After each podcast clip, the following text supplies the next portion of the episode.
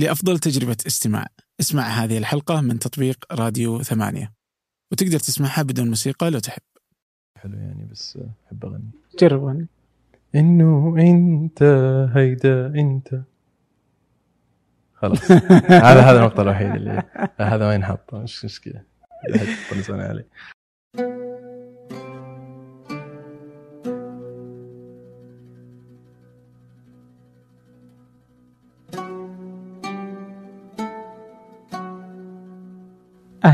هذا بودكاست فنجان وأنا عبد الرحمن أبو مالح. حلقة اليوم حلقة رائعة. يعني قريبة إلى نفسي قريبة إلى مكاني. يعني تحدثنا نصف ساعة عن أهل الجنوب. من هم أهل الجنوب في المملكة؟ يعني ولماذا سموا كذا أهل الجنوب؟ هل هو جنوب جغرافي؟ هل جنوب ثقافي؟ إيش الجنوب اللي جعل أهل الجنوب؟ رغم إنك لو جمعت بعضا من أهل الجنوب لما استطاعوا فهم البعض. فالجيزاني يختلف عن النجراني يختلف عن القحطاني يختلف عن الغامدي والزهراني. فكان في حديث لطيف حيال هذا الموضوع. كذلك ماذا عن الثقافة السعودية؟ تصدير الثقافة السعودية. كيف تنتج الأفلام؟ لماذا تنتج أفلام تحاكي كيف يفهمنا الآخر؟ يعني ليش يفهمون الغرب؟ ليش نحتاج أنه يفهمنا أصلا الغرب هل هو فعلا شيء مهم جدا ولا الأفضل أنه ننتج لما يحكي مشاكلنا وهمومنا وامالنا ومستقبلنا. ومو بس كذا يعني الحديث كان حقيقة متنوع متشعب في كثير من الأشياء في النقد في الفن في الرسم. لماذا أغلب الرسومات ترسم الخيل والصقر والصحراء؟ يعني هل هذه فقط ما تمثل السعودية؟ هل هذا هو ما يشاهده الرسام والفنان في السعودية؟ وطبعا ضيف اليوم هو ماجد الدوحان. ماجد من مواليد والسكان الشرقية لكن هو كذلك من نجران. يدرس علم الإنسان أو الأنثروبولوجيا في مدينة نيويورك مهتم كثيرا بالنقد والفن والأفكار والثقافة. الحديث معه كان رائع جدا استمتع كثيرا بالحديث معه.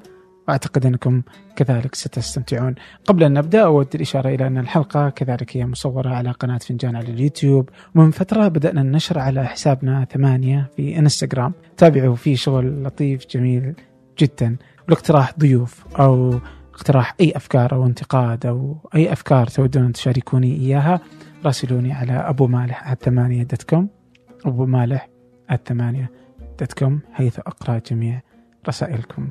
أما الآن لنبدأ. عادي يشرب قهوة بنص تسجيل ولا يطلع صوت؟ لا عادي جرب. آه، أهلا ماجد. أم الفرق مرة فرق عن عدتي بغين بس يلا آه، أو غير إيش كنت تغطي نفسك؟ غطي نفسي بعدين إذا خلصت سؤال أرفع أتنفس عرفت أرجع تحت اللحاف أوه زمان والله. بعدين صوت وننات سعافي عرفت بعدين هارلم فكله اصوات شرطة إيش إيش قصة السالفة اللي قبل شوي؟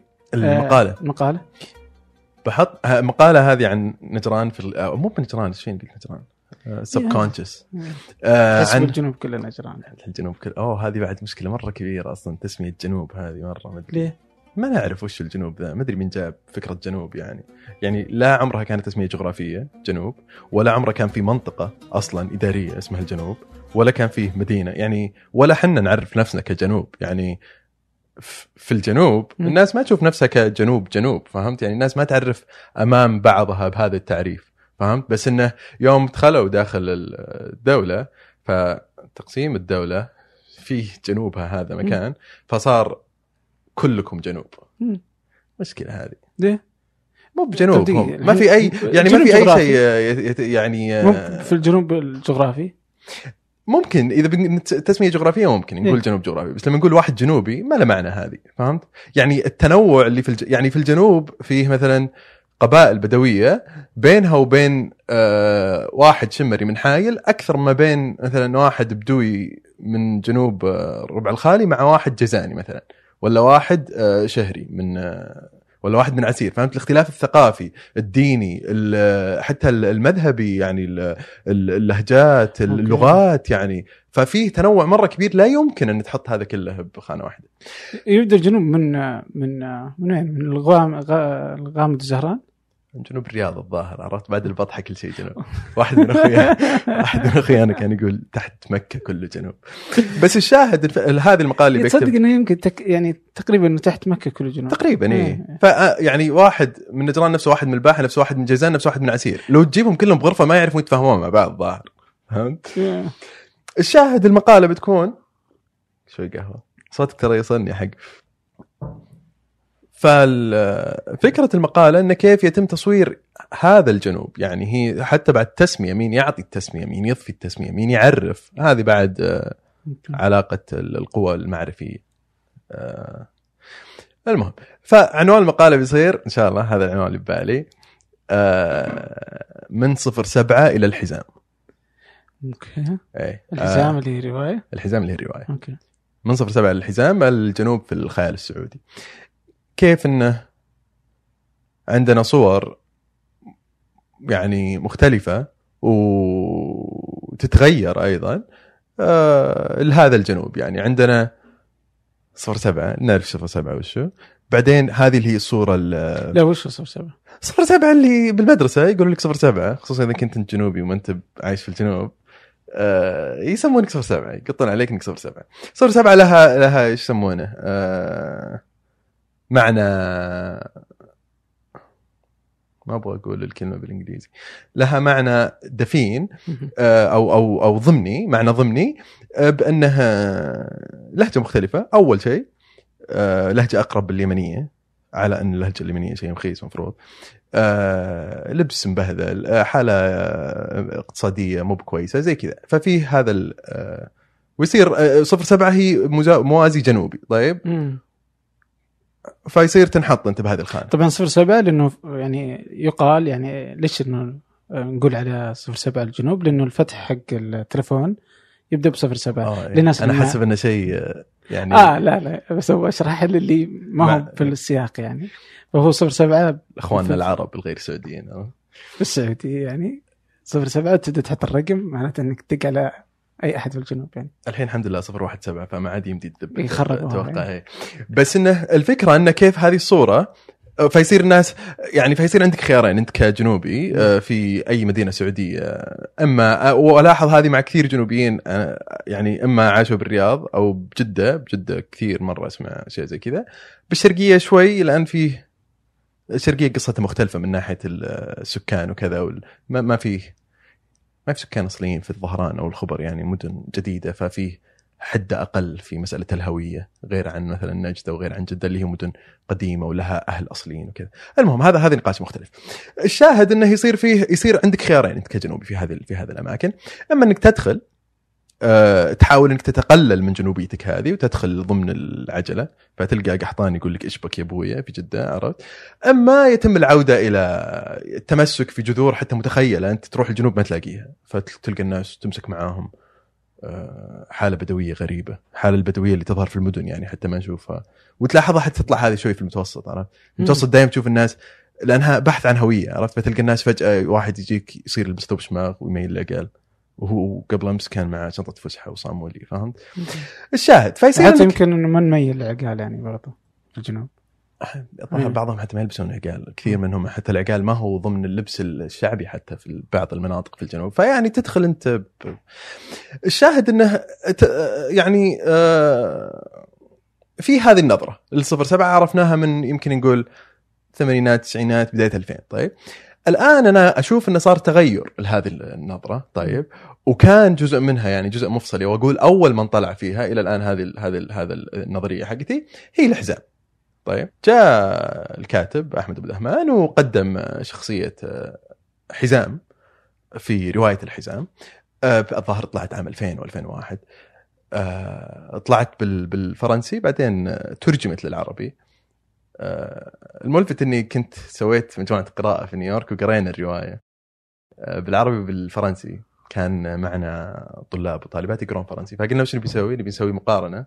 بين ال- ال- النسخة بين العربية وال... إيه. أوكي. وطلعنا فيه اختلافات. شوي زي إيش تتذكر؟ ما أذكرها ودي بعدين إن إن آه يعني كان المشروع إن نترجمها بالكامل. ال- ال- ال- ال- اللي موجودة الفرنسي وغير موجودة بالعربي. بس كان في أشياء كأنها رسائل إلى الفرنسيين. فهمت؟ زي كذا. فهذه يبي لها جلسة ثانية. إن شاء الله ما يزعل أحمد.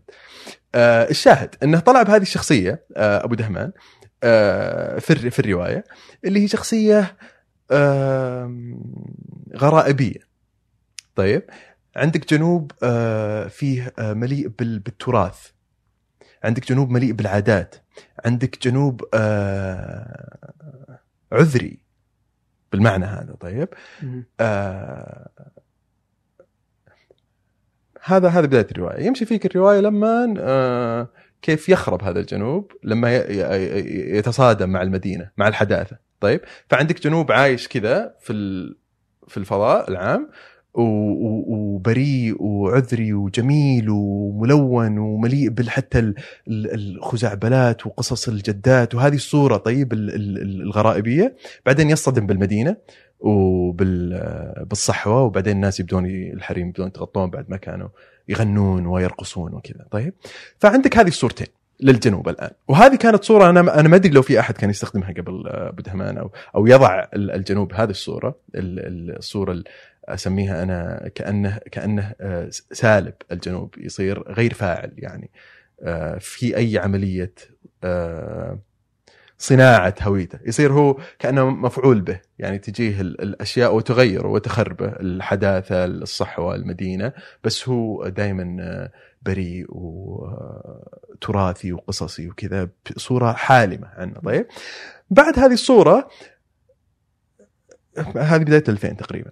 صار صار عندنا صورتين. صار عندنا صورة 07 المخيس الجنوبي اللي لازم يتنظف ويدخل مع المدينة أو صورة الجنوبي هذا الغريب. طيب؟ أنا أشوف اليوم مع ال social media ومع ال- البرامج اللي قاعد تطلع في السعودية حقت الرحالة والمشاؤون وال hiking وسواليف ذي. صار يتم التسويق للصورة القديمة فيعني في مجموعة بال أحد مجموعات ال- ال- ال hiking هذه حتى شوف نستخدم hiking ما أدري إيش يعني. لأن إيش ترجمتها؟ أتوقع hiking هو إنك تطلع كشته بس إنك يكون معاك North Face وخيمة بلاستيك. هذا hiking؟ يعني تطلع معاك سنيدي هذه مو ب hiking هذه كشته. طيب. هذا والله صدق هذا تعريف. لا، بس بس تطلع بنات عيال يصير hiking إذا مو بنات عيال ما يصير hiking ففي الحين مجموعات في مجموعات بال- بالرياض إيش يسوون؟ يس- يصيرون يسوون آه، آه، آه، رحلات سياحية. طيب رحلات سياحيه الجنوب. تذكر أول كنا نستحي نقول نروح الجنوب اذا رحنا بالصيف ما حد صيف في الجنوب مخيس. بس الآن صار لا فيه هذا الصيف في الجنوب. طيب فيرتبون رحلات إلى آه، ما أدري جب- جبال في بلقرن شيء زي كذا. ياخذونهم إلى آه، جزر فرسان كذا ياخذونهم جيزان عرفت؟ وملفت لو لو تلاحظ حسابات هذه الحسابات وتلاحظ كيف يروحون الناس ال- آه، شو اسمه؟ كيف تمام؟ تمام. قلمك هذا مرة حلو بتعطيني إياه إن شاء الله بعد. المقابلة.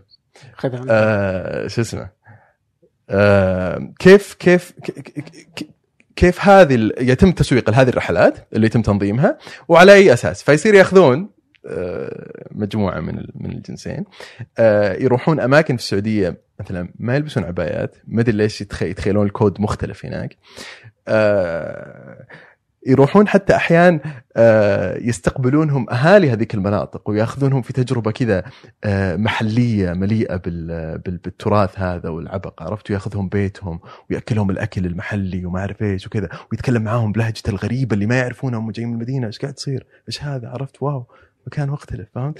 فهذه وهذه مخيفة النظرة لأنها هذه النظرة نفسها للجنوبي كآخر كمختلف هي نفس نظرة آه، صفر سبعة بس مع اختلاف الفكرة.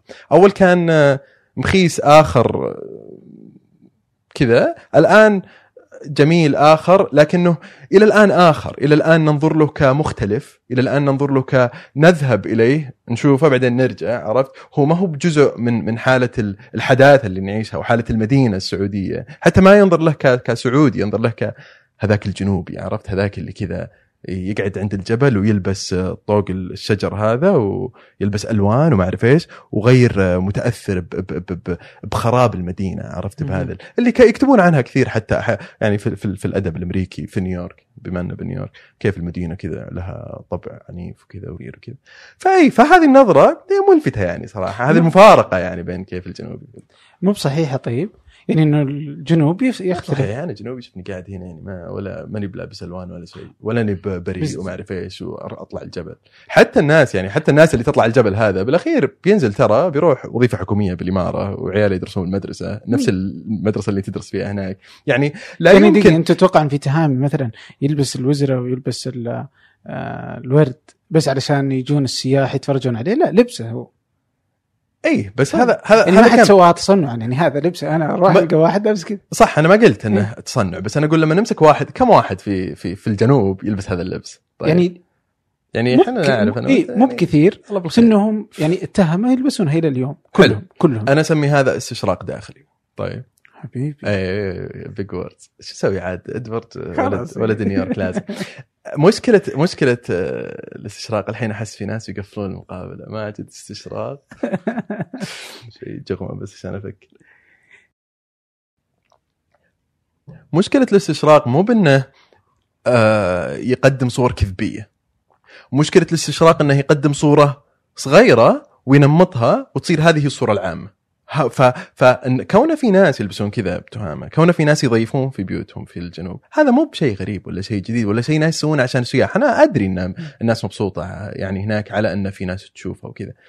طبعا إلى حد ما بتنبسط. أنا بعدين أتوقع إنه لو صار في مرة زحمة بيصير في ردة فعل معك بس هذا هذا آه. تفس- تفسير مستقبلي. أه وصار هذا كثير يعني ب ب ب الحالة اللي قاعد تصير الآن في الجنوب كيف يتم النظر لها كآخر؟ ما هو بحالة جديدة ولا حالة كثير يعني في مدن في العالم يتم النظر لها دائما على شعوبها ك كأخرى. أمريكا مثلا حالة آه، بورتوريكو ولا أمريكا وحالة هاواي. بعدين كيف يتم بعد هذه النظرة الآخر كيف يتم كل السياحة تنبني عليه فيصير فيه؟ مم. الحين ف- فاي فالإشكال مو بإنه ما فيه أنا أدري في تهامين يلبسون زي كذا بس الإشكال لما يصير هذه صورة الجنوب حلو فهمت؟ الحين بس إنه الجنوب يفرق عن السعودية تضاريسيا شكلا يعني فاهم كل شيء يعني لما تروح مثلا جازان تشوف الجزر ولا تروح أبها تروح تشوف السودة مدري شلون لو تروح ما البطحه تشوف شيء. جديد. أيوه أوف تستهبل يدك مخدبة نخبتين. حتى حتى التفات الخدود هذا بعد ملفت يعني يعني؟ يعني ما أدري إيش أقول لك. يعني تروح نجران تقول واحد وين الأخدود يقول لك ما أدري. يعني مو بشيء ما هو واقع معاش من الناس عشان الناس تحسب ان إحنا قاعدين في الجنوب قاعدين في الأخدود لابسين شجر وقاعدين نتغنى بماذا حدث قبل 3000 سنة. مو بكذا عرفت؟ إحنا إحنا سعوديين. إحنا الناس نشتغل. إحنا الناس نشوف تويتر. إحنا الناس نشوف يوتيوب. زي كذا. أنا ما راح أتكلم كحنا جنوبيين بالأخير من, من أهل الشرقية. ما يعني ما ما عندي هذا ال claim بس إنه الشاهد إنه إيه. كان في فكرة ب- بس راحت بس مو مشكلة. so الحين إيش؟ عندك ال يعني أنا بتصور إنه لا يزال يعني إنه عادي اللي جالس يصير يعني. يعني مكان مختلف طبيعة فيه آه، جيدة لو كان فيه اهتمام أكبر لكان مكان سياحيا عظيما يعني فيه ناس يعني مثلا آه، لما نروح العلا ممتاز اللي يصير في العلا اللي يصير مثلا في آه، في الأماكن المختلفه مثلا في الأحساء مدري شلون زي كذا ممتازة. الاعتناء فيها وإنها تكون كذا أماكن تراثية بس برضو هذه أماكن سياحية ممتازة جدا الناس تبغى تجيها. مختلفين مختلفين لهجتنا مختلفة. طبايعنا مخ- مختلفة أكلنا مختلف. آه، يعني كل هذه مختلفة يعني. أنا كيف ما تشوف إنه الناس عادي إنها تشوفها أوه هذا هذا مختلف. كلنا سعوديين بس دولة مختلفين. انت تدري أنا وش كان مختلف بالنسبة لي؟ إيش؟ يوم رحت الرياض. والله يعني عمري رحت الرياض متأخر مرة يمكن عمري 21 ولا شيء. ما عمري طبيت. يعني إذا بنروح نروح ما من تحت الرياض. إلا 21 أتوقع 21 أو مم. 22 شيء زي كذا. ورحت حتى كان لي أخوي تعرفت عليهم بأمريكا فرحت أقابلهم هناك. الرياض كان غريب. وش قاعد يصير؟ عرفت؟ وش هالمدينة الضخمة مرة وفيها ناس مرة كثير مرة كثير. يعني بالشرقية بالخبر يعني صغيرة الخبر مرة والناس اللي فيها قليل وكلها يعني مستحيل ما تشوف يمر يوم ما تشوف أحد تعرف. فرحت الرياض شفت هذا العالم ال- ال- ال- الشاسع المخيف اللي فيه ألوان وأطياف. والرياض يعني ما شاء الله يعني في تنوع غريب. كم؟ 22 21 كم؟ 2011 يمكن 2012 لا لا والله بعد حتى يمكن 2013 ولا شيء. اي فهذه كانت أول مرة. آه وتروح البطحة تشوف إيش قاعد يصير هنا وكذا. الناس ما تطلع سياحة تروح البطحة تشوف إيش قاعد يصير في البطحة. الناس ما تروح سياحة حتى الرياض يعني أروح الرياض إيش أسوي في الرياض؟ حتى أنا آه، يعني أشوف تصور بعد في إشكال ثاني. رخيص الرياض. لا حرام عليك مرة حلو. أنا مرة أحب الرياض. حلوة والله مرة حلو. حلو ناسها بس ما فيها شيء يعني فعليا. يعني أحلى ما فيها ناسها هذا شيء هذا مشكلة ما فيها شيء. طيب مشكلة بعد إنه يصير حنا هذا هو إشكال المدينة وإشكال التراث. يعني حتى حنا لما نروح مثلا الجنوب إحنا ما نروح مدينة أبها. ما نروح المدينة نفسها نشوفها نروح نرى تراث هذه المدينة. يعني إحنا كأننا نبغى نحطهم في برواز عرفت؟ أنتم مو بالآن معانا هنا أنتم حقين 2000 سنة وراء ونبي نشوفكم دائما في هذه الصورة اللي وراء الصورة التراثية هذه اللي بنحطكم فيها بالبرواد فأنتم مو بمدينة بالمعنى هذا. يعني مثلا لما نروح فكر بالناس اللي تروح سياحة جدة. في ناس تطلع من الرياض تروح سياحة جدة. الناس لما تروح سياحة جدة ما تروح سياحة جدة عشان تشوفهم بالشكل التراثي القديم هذا. تروح جدة تشوف المدينة عرفت. تقعد في الفندق تروح البحر وتطلع المطعم زي كذا. هذا نوع سياحة مختلف تماما عن النوع الآخر اللي هو اللي هو التخلي عن مظاهر المدينة الله على الشمس. اللي هو المظاهر المدينة تختفي وكذا ويصير الشكل. حلو الشكل التراثي هذا.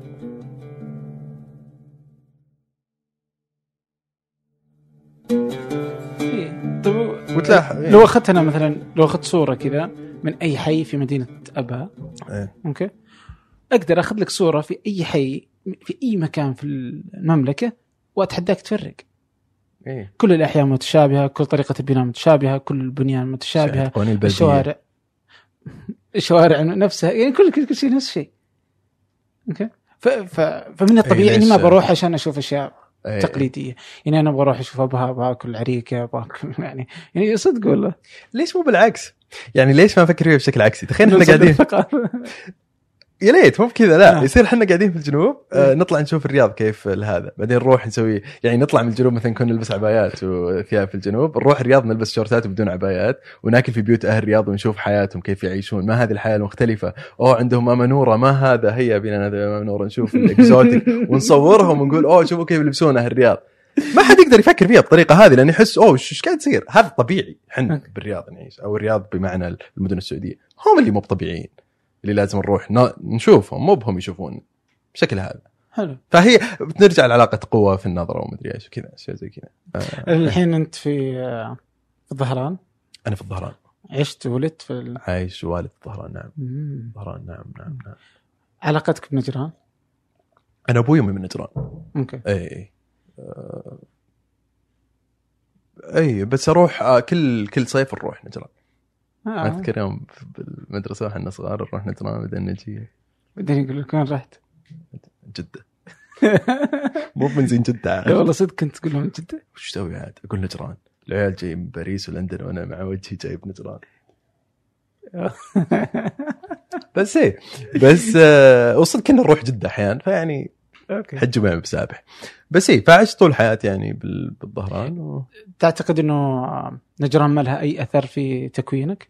إلا ما تقدر عاد إيش دعوة؟ لأنك أنت ما تنقطع إيه. بالأخير يعني خصوصا بالسعودية. أنت أنت لما تطلع تروح مكان ثاني كل الإرث يجي معك بعدين تربى ببيت أبوك وأمك اللي هم عاشوا طول حياتهم. وفي كثير من أهل يعني نجران في الشرقية ب- بال بدايات من بدايات أرامكو يعني وفي هجرة كبيرة تعرف أنت من الجنوب للمنطقة الشرقية ومن كل مناطق السعودية. ففيه تجمع كبير الجنوب يعني. موجودين كثير ترى في الشرقية. لأن إحنا كثير مرة يعني ظهر كم جزنا 3 مليون أو شيء زي كذا شيء مخيف. بس آه إيه فايه ف- فما تنقطع يعني. بس بالأخير ما أقدر. أروح نجران يقولون اوه شوف الشرقاوي جاء أروح الشرقيه والله؟ يقول شوف الجنوبي جاء اي يعني ما أقدر بالأخير ما. وأتوقع هذه حالة كل ال- اللي يعيشون في مدن مختلفة دول مختلفة كذا. كيف علاقتك مع اللون رجاجيل وكذا؟ ما يحتاج. والله؟ أبد، شوف دل اوريك ما يدل يعني. أبوي كان يدربنا أبوي. اللي أحسك يعني ما ما شخصيتك ما تمشي مع مع أت- نجران. أتوقع أنه يصير عندك هذه القدرة. يعني لما يصير عندك هذه القدرة في انه يصير عندك أكثر من شخصية. إذا انولدت بهذه الحالة. طيب. ومو بنا الحالي بالأخير يعني كثير آه، جنوبيين عايشين بمدن ومتأكد أنهم يعيشون هذه الحالة. في الصيف انت تروح آه، الديره وما احب اسميها الديره اسميها نجران لها أسامي هذه المناطق. طيب. آه، تروح حدر فيدة تروح سرات عبيدة آه، تروح تنتحى أعرف ناس من تنتحى آه، تروح هناك تلقى نفسك في في في في في في وضع مختلف تماما. لازم إنك تدخل فيه. طيب. لازم إنك تتعاطى بمعطياته وتتصرف بمعطياته تروح المدينة ترجع المدينة تلاقي الوضع مختلف تماما. فهذه صارت هذه أول واحدة. بعدين جيت نيويورك وأنا 17 مدري كم. إيه. تلقى نفسك أنت بعالم مختلف تماما. وأول كانت الهوشة هل أنت شرقاوي ولا أنت نجراني؟ الحين تدخل تعريفات مختلفة تماما ومحملة يعني حمل ثقافي سياسي. تلقى نفسك فجأة صرت عربي. تلقى نفسك فجأة صرت مسلم.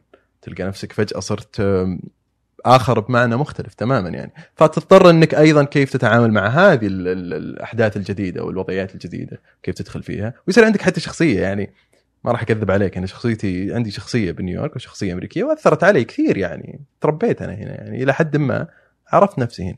فهذه تأثر عليك بال, بال... بهويتك الصدقية. أو إيش الصدقية؟ عاد ما أدري. ما أدري. يدخلون ببعض كلهم إيه.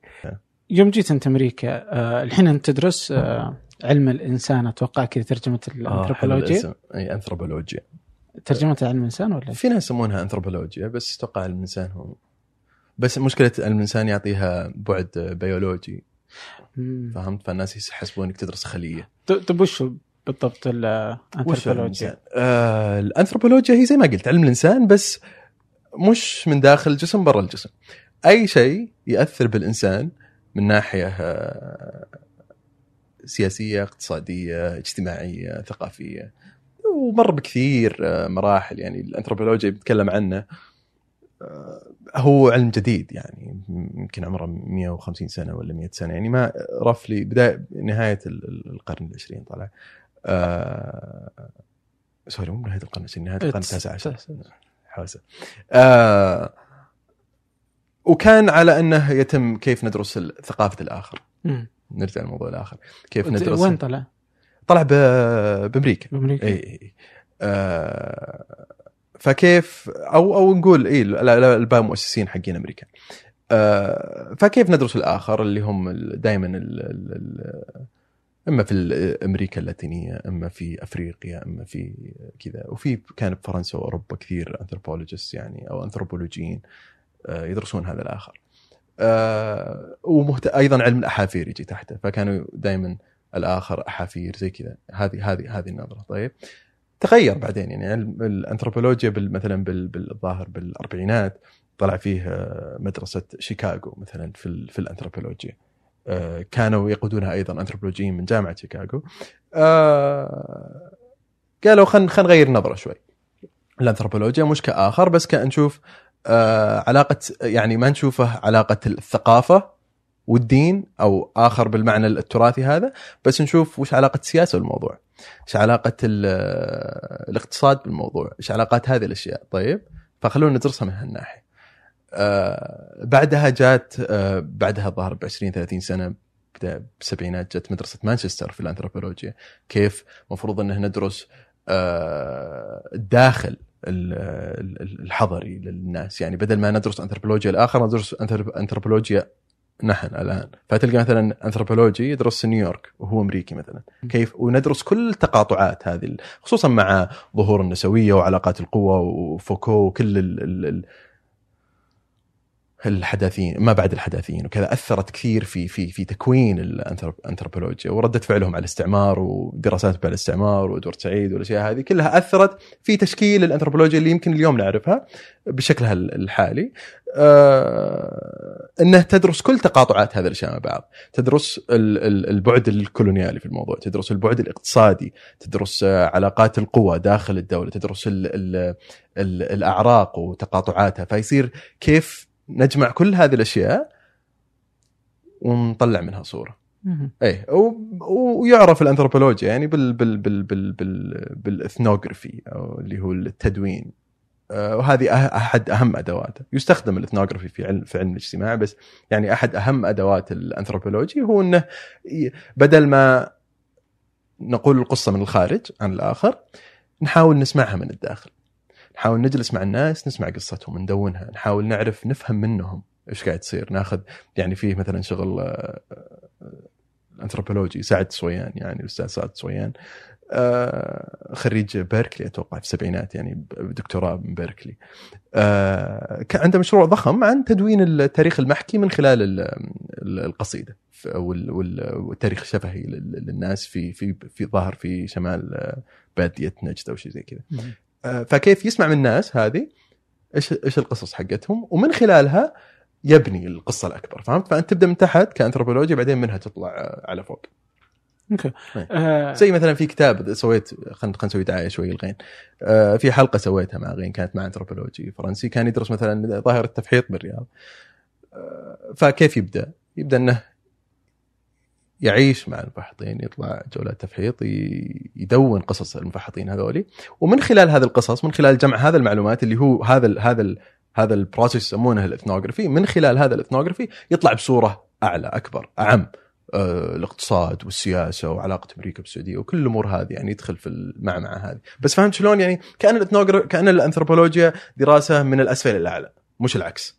طيب. عشان هذه هذه بس عشان يتجاوزون ال ال ال الأفكار المسبقة عن الآخر. هذه طريقة في إنه كيف نكون حياديين كأنثروبولوجيين كيف نضمن هذا الحياد؟ لأن إحنا دائما بشر فنجيب أفكارنا المسبقة عن الآخر. إن نسمع القصة من تحت. نشوف إيش قاعد يصير من تحت بعدين من خلالها نطلع لفوق.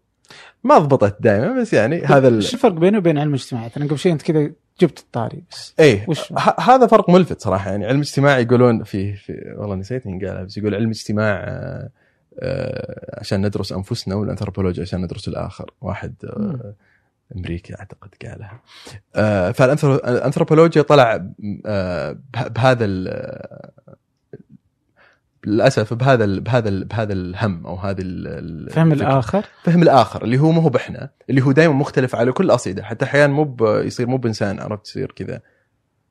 طيب مو قبل شيء تقول مانشستر آه، إنه يدرسون. إحنا؟ إي هذا بعدين صار. يعني بداية الانثروبولوجيا ترى كانت بداية تعيسة يعني وكان يتم استخدامه في ال... يعني انتعس الأنثروبولوجيا من تحت المشاريع الاستعمارية في العالم. وكذا. فكان ال- المستعمر يستخدم الأنثروبولوجيين كثير عشان يفهم الآخر هذا كيف يفكر كيف يعيش كيف هذا. ويتم بناء سياسات حسب ما الأنثروبولوجي هذا يقول لنا. فهو بدايته مأساوية. طيب آه بس صار في ثورات من الداخل ثورات آه، يعني حركات داخل زي أي علم آخر. يعني حركات الآن بالعكس صار يحارب أي يحارب آه، يعني دائما يحارب آه، نظرة الاستعمار نظرة الاستشراق نظرة هذا كله يعني يدخل في تم طيب. تم قلب المفهوم بالكامل يعني على على نفسه يعني حلو أكل نفسه يعني إذا إذا أنا مثلا أدرس آه، نيويورك وأنا في نيويورك. هذا ما بعلم الاجتماع ألا علم اجتماع صح فهل ال- علم الإنسان. جزء من علم الاجتماع ولا العكس؟ أنا ولا بقول الاثنين منفصلين؟ إذا منفصلين ماني شايف الفرق ترى. شوف علم الاجتماع يعني بالعادة يكرهون الأنثروبولوجيين والعكس تماما يعني الهلال والنصر اي وكل أحد يقول آه، أنت أنت اللي طالع منه مو بالعكس. علم الاجتماع أسبق وأقدم طبعا من الأنثروبولوجيا ويتقاطع معه في الاثنوغرافي بس أتوقع بقول علم الاجتماع يمكن يطلع بنظريات أكثر من الأنثروبولوجيا. يعني كثير حتى أحيانا تقرأ كتاب انت ما تدري هل اللي مسويه أنثروبولوجي ولا عالم اجتماع بس إنه آه، وأتوقع هنا في أمريكا على على وجه الخصوص علم الاجتماعي يستخدم الداتا كثير. يعني يستخدم ال ال- يسمونه بيانات البيانات اي جمع البيانات وتحليلها والخروج منها بنتائج كذا الأنثروبولوجيا عندهم نظرة آه، متوجسة من آه، الداتا وعلم البيانات وكذا ما يعني يفضلون القصة الشخصية على الأشياء هذه بس إنه اي بهذا الشكل يعني تقريبا. إيه. يعني بس يعني نقدر نصنف الثنتين هذه إنها علوم إنسانية. نعم علوم إنسانية ما في للآن ما في ولا جامعه السعوديه تدرس آه، علم الإنسان صح؟ حسب فهمي ما, ح- ما أتوقع ما في لا آه، تتوقع إنه عادي يعني ولا غير مهم أصلا ولا؟ شوف والله يعني هل عادي قصدك إنه ما يدرس ولا مم. عادي إنه يعني علم مو مرة مهم. أنا أشوف إنه مهم صراحة في علم الاجتماع أتوقع في أكثر من جامعة عندنا. نعم نعم إيه. الاجتماع موجود إيه، عندنا وعندنا يعني فطاحله في علم الاجتماع بالسعوديه بس آه أنا أتوقع إنه مهم الأنثروبولوجيا بس بالحالة السعودية خصوصا آه لأنه ما في آه، ما في قصة يعني الناس ما في قصة محلية. عن الناس كيف يشوفون تاريخهم أو مم. هذه الناس كيف تعبر عن نفسها وكيف شافت نفسها في هذاك الوقت من التاريخ مثلا من الزمان وكذا آه، فأتوقع لهم يعني في في في فراغ كبير كذا بهوية الناس المحلية مش الهوية اللي تجي من خلال تعليم ولا من خلال ال- مؤسسات الدولة اللي تضفيها على الناس بس الناس كيف كيف كيف يقولون نفسهم عرفت؟ في غير الدكتور سعد يعني مهتم بالموضوع أو آه مكرس علمه و شو أنا ما أعرف صراحة أنثروبولوجيين غير آه، دكتور سعد يعني شغال في الموضوع آه، في يدرسون طلبة سعوديين متخرجين أنثروبولوجيا يعني أنا مش أنا مش مش الوحيد ولا الأول. طبعا بس آه، والدكتور سعد يعني عنده عنده هموم كثير يعني بهذا الموضوع إنه يعني كيف وما ما يقدر يسوي الحالة بالأخير يعني. المشروع كبير مرة وما تدري من وين تبدأ الموضوع أصلا يعني حتى. زائد غير إنه فيه أصلا ال- بس أنا ما أحب السواليف ذي فما ما فيه ال- ال- ال- ال- علم الحفريات مثلا. كبير مجاله بالسعودية يعني. فيه ف- فال ليه ما تحب أنت؟ لأنه نروح نقعد ندور باللحود نشوف هذول الناس كيف عاشت يعني ما احب ما أحب هذه النظرة لل فهمت؟ عندي مشاكل مع ال archaeology. بس إنه يعني حتى في هذا المجال الناس اللي تحب أنا ما راح ما راح اكون ما راح أميز ضدهم. في مجال كبير مرة إنه يسوون شغل زي كذا بالسعودية. okay. أتوقع يعني. طيب. بس انه بس إنه شوي يدخل فيه آه، نقطة أخيرة. يدخل. فيه يدخل فيه موضوع ال- موضوع التطور. آه، موضوع ال- شو اسمه ذاك؟ الشيخ.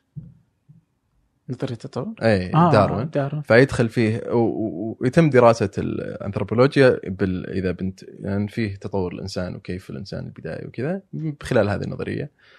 وعندنا بالسعوديه يعني بعض الناس آه، تعتقد إن نظرية التطور بس- معارضة أو شيء فممكن إن هذا يسبب إشكال يعني في إنه الأنثروبولوجيا.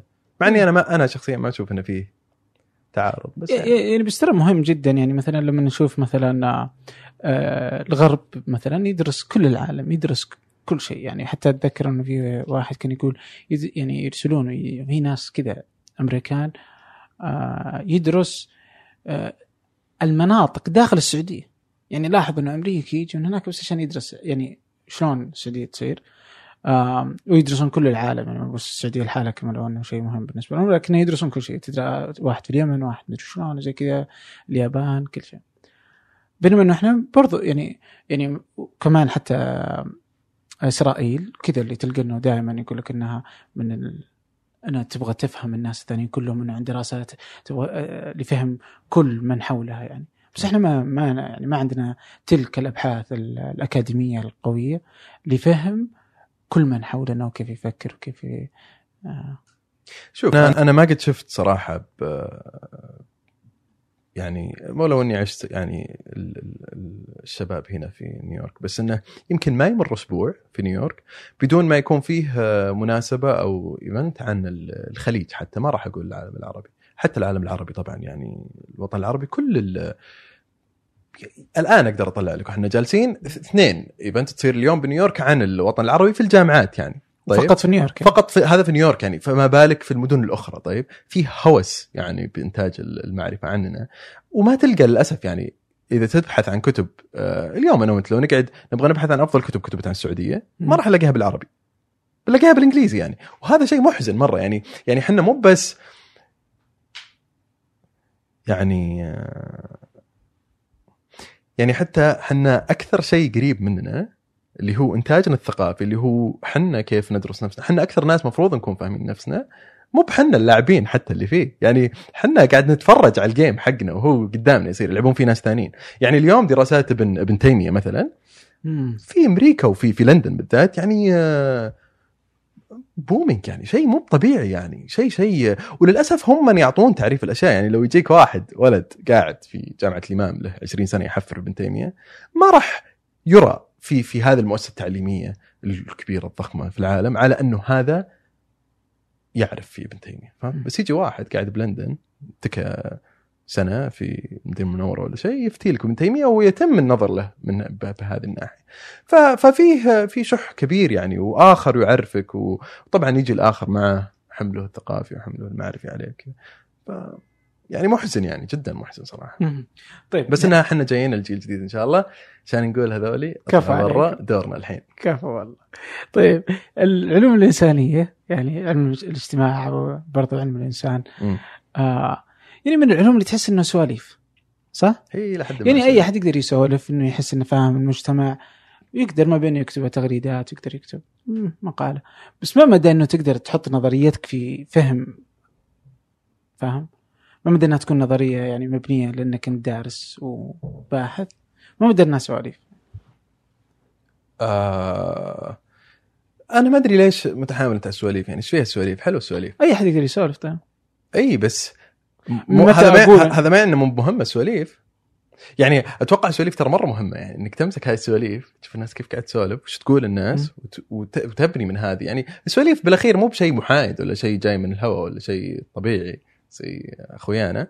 بس انه شيء محمل ثقافيا دينيا مدري وشو فيمديك حتى تطلع منه بشيء. بس اي صح كلامك إنه بالأخير مو بالضرورة ترى. اولا إحنا نفترض انه الدراسات الانسانيه بالضرورة تطلع بنظرية أو. تقدر تطلع من الكتاب بنظرية وهذا مو مو بالضرورة يعني مو بكلهم يسوون زي كذا. في الأنثروبولوجيا تلاقي كتب كثير مثلا أنثروبولوجيا ما في نظرية. في تدوين هذه الناس وكيف يعيشون كذا. تلقى كتب ثانية نظرية. بس مثلا. النظريه العلمية لأنه هذا علم. صح؟ أي. علم الانسان علم زين. العلوم الإنسانية علم مم. مت- متى تنشر هذه ما ادري إيش النظريه؟ يعني علم بس يلا إذا ناخذ أنا المسألة أشياء كذا كثير ما أدري وش معناها إيه، إذا بناخذ المسائل كذا بنطول. برا علمتي بس نفرض إنه العلم ساينس طيب. يعني مم. متى تنشر النظرية مم. متى تكون سالفة ومتى تكون النظرية آه، في مقالة علمية محكمة أتوقع يتم الحكم على أي بالأخير يعني كل شيء تم تم الكتابة عنه إلى حد ما. يتم الحكم على على على قوة النظرية وقوة المقاله وقوة الحجة اللي تطرح في في الدراسة الاجتماعية. كيف تتعاطى مع ال ال التراث في هذه المسألة؟ يعني كيف نحكم على واحد مثلا درس آه، ابن تيمية؟ كيف تعاطى مع الأسئلة اللي طرحت من قبل؟ كيف تعاطى مع ال ال ال الأدب أدب ابن تيمية من قبله كيف رد على هذه الأسئلة وكيف بنى عليها. يعني دائما تشوف في أي كتاب تمسك أتوقع اليوم بال بال بالأنثروبولوجيا حتى وعلم الاجتماع وكذا يمسك موضوع ويكون في مراجع. لازم يكون في مراجع ولازم يكون فيه يعني ردود على أشياء كتبت من قبل وكذا. فهو هو مو بحالة يعني هو مو بيجي يقول شيء ويمشي لا هو كأنه فيه كذا سياق كبير هو يجي يحط بس نقول الإضافة حقته ويمشي من السياق. ففيه ناس قبله هو يجي يتعاطى معهم يدخل في هذه العملية بعدين يجي ناس يكملون على شغله. فنلقى يعني مثلا نلقى مثال كلاسيكي بما إن بدينا في الاستشراق مثلا. الاستشراق بنى على كتب كثير مرة. طيب اليوم وبعد الاستشراق بعد ما جاء إدوارد سعيد وكتب الاستشراق نلقى كثير ناس تعاطوا مع الاستشراق وكتبوا عن الاستشراق ونقد للاستشراق. بعدين يصير فيه عملية فهي عملية تراكمية أكثر ما هي عملية والحكم عليها يتم على إلى أي درجة كان هذا ال ال ال ال ال الإضافة كانت تعاطت مع الأسئلة اللي قبل أو قدرت تضيف حتى شيء جديد اللي قبل ما شافوه أو ما قالوه من هالناحية. ومين اللي يقيم هذا الشيء؟ الناس. الناس؟ أي كذا مو بأي أحد يعني بالأخير بس أنا ما ودي أقول. بس إنها زي إحنا يعني- أنفسنا. إيه إحنا أنفسنا. آه زي ما تعرف جودة وسوء أي أتوقع إنه فيه يعني فيه قبل شوي مثلا كنت تقول أنت آه، آه الحداثة مثلا وما بعد الحداثة و-. ومثلا وغيرها من هالمصطلحات اللي دائما تقال يعني. آه آه وش ذي المصطلحات؟ وش الحداثة؟ وش فاهم؟ وش تعريف الحداثة إذا جينا على التعريف برضه لأنك تحب التعريف. مطول وش الحداثة علشان تقول أوه هذا اللي بعدها. إيه مشكلة لما تعيش في نيويورك فترة تحسب انت والشباب اللي معك كلكم نفس السالفة أو تحسب كل الناس سوالف نفس السالفة المهم آه الحداثة اللي هي تعريفها ال- الحداثة هي هي مرادف كلمة مودرنتي طيب. مودرن هو حديث حداثة اللي هي مودرنتي اللي هي لها أكثر من شكل شكل آه، اقتصادي شكل سياسي مع ظهور الدولة الحديثة وسقوط الإمبراطوريات تفككها في في في أوروبا والشرق حتى وحنا بعد يعني وكذا. آه، أو حنا حالتنا خاصة في العالم العربي لأن حنا أو في في في عالم ما بعد الاستعمار صار عندنا دولة ما بعد الاستعمار. فاحنا عندنا كأنه اثنين في واحد. عندنا دولة حديثة وعندنا دولة بعد استعمار. طيب. فعندنا حداثة بهذا المعنى حداثة سياسية نوع سياسي جديد دخلنا فيه صار في قطيعة مع النوع القديم صار فيه نوع جديد. هذا النوع السياسي الجديد فرض حداثة اقتصادية من شكل معين نيو اليوم وكذا أول كان فيه عدة آه، نماذج بس اليوم صار زي ما نقول تقريبا نوع واحد معمم العالم. هذا ال هذا ال هذا ال هذا ال هذا الحداثة أو هذا هذا الحدث اللي طرأ على آه، العالم مو بحنا لحالنا فيه آه، شكل شكل يعني ثقافة جديدة. حتى مش يعني إذا أنت بتأثر على الصعيد السياسي والاقتصادي من ناحية حداثية أنت بتأثر على الصعيد الاجتماعي الديني على كل ال- ال- الأصعدة الأخرى. يعني لو نجيب اليوم واحد سعودي من الرياض ونجيب واحد سعودي من الرياض قبل 200 سنة ما, ما كان في الرياض كان يعني كان في أتوقع الرياض ال- القرية ال- ال- ال- الديرة نسميها. آه، مختلفين تماما مش يعني من ناحية سياسية من ناحية اقتصادية ومن ناحية ثقافية ومن ناحية دينية ومن كل النواحي هذه. فسياسات فالحداثة هي اللي آه، سوت هذه الأشياء.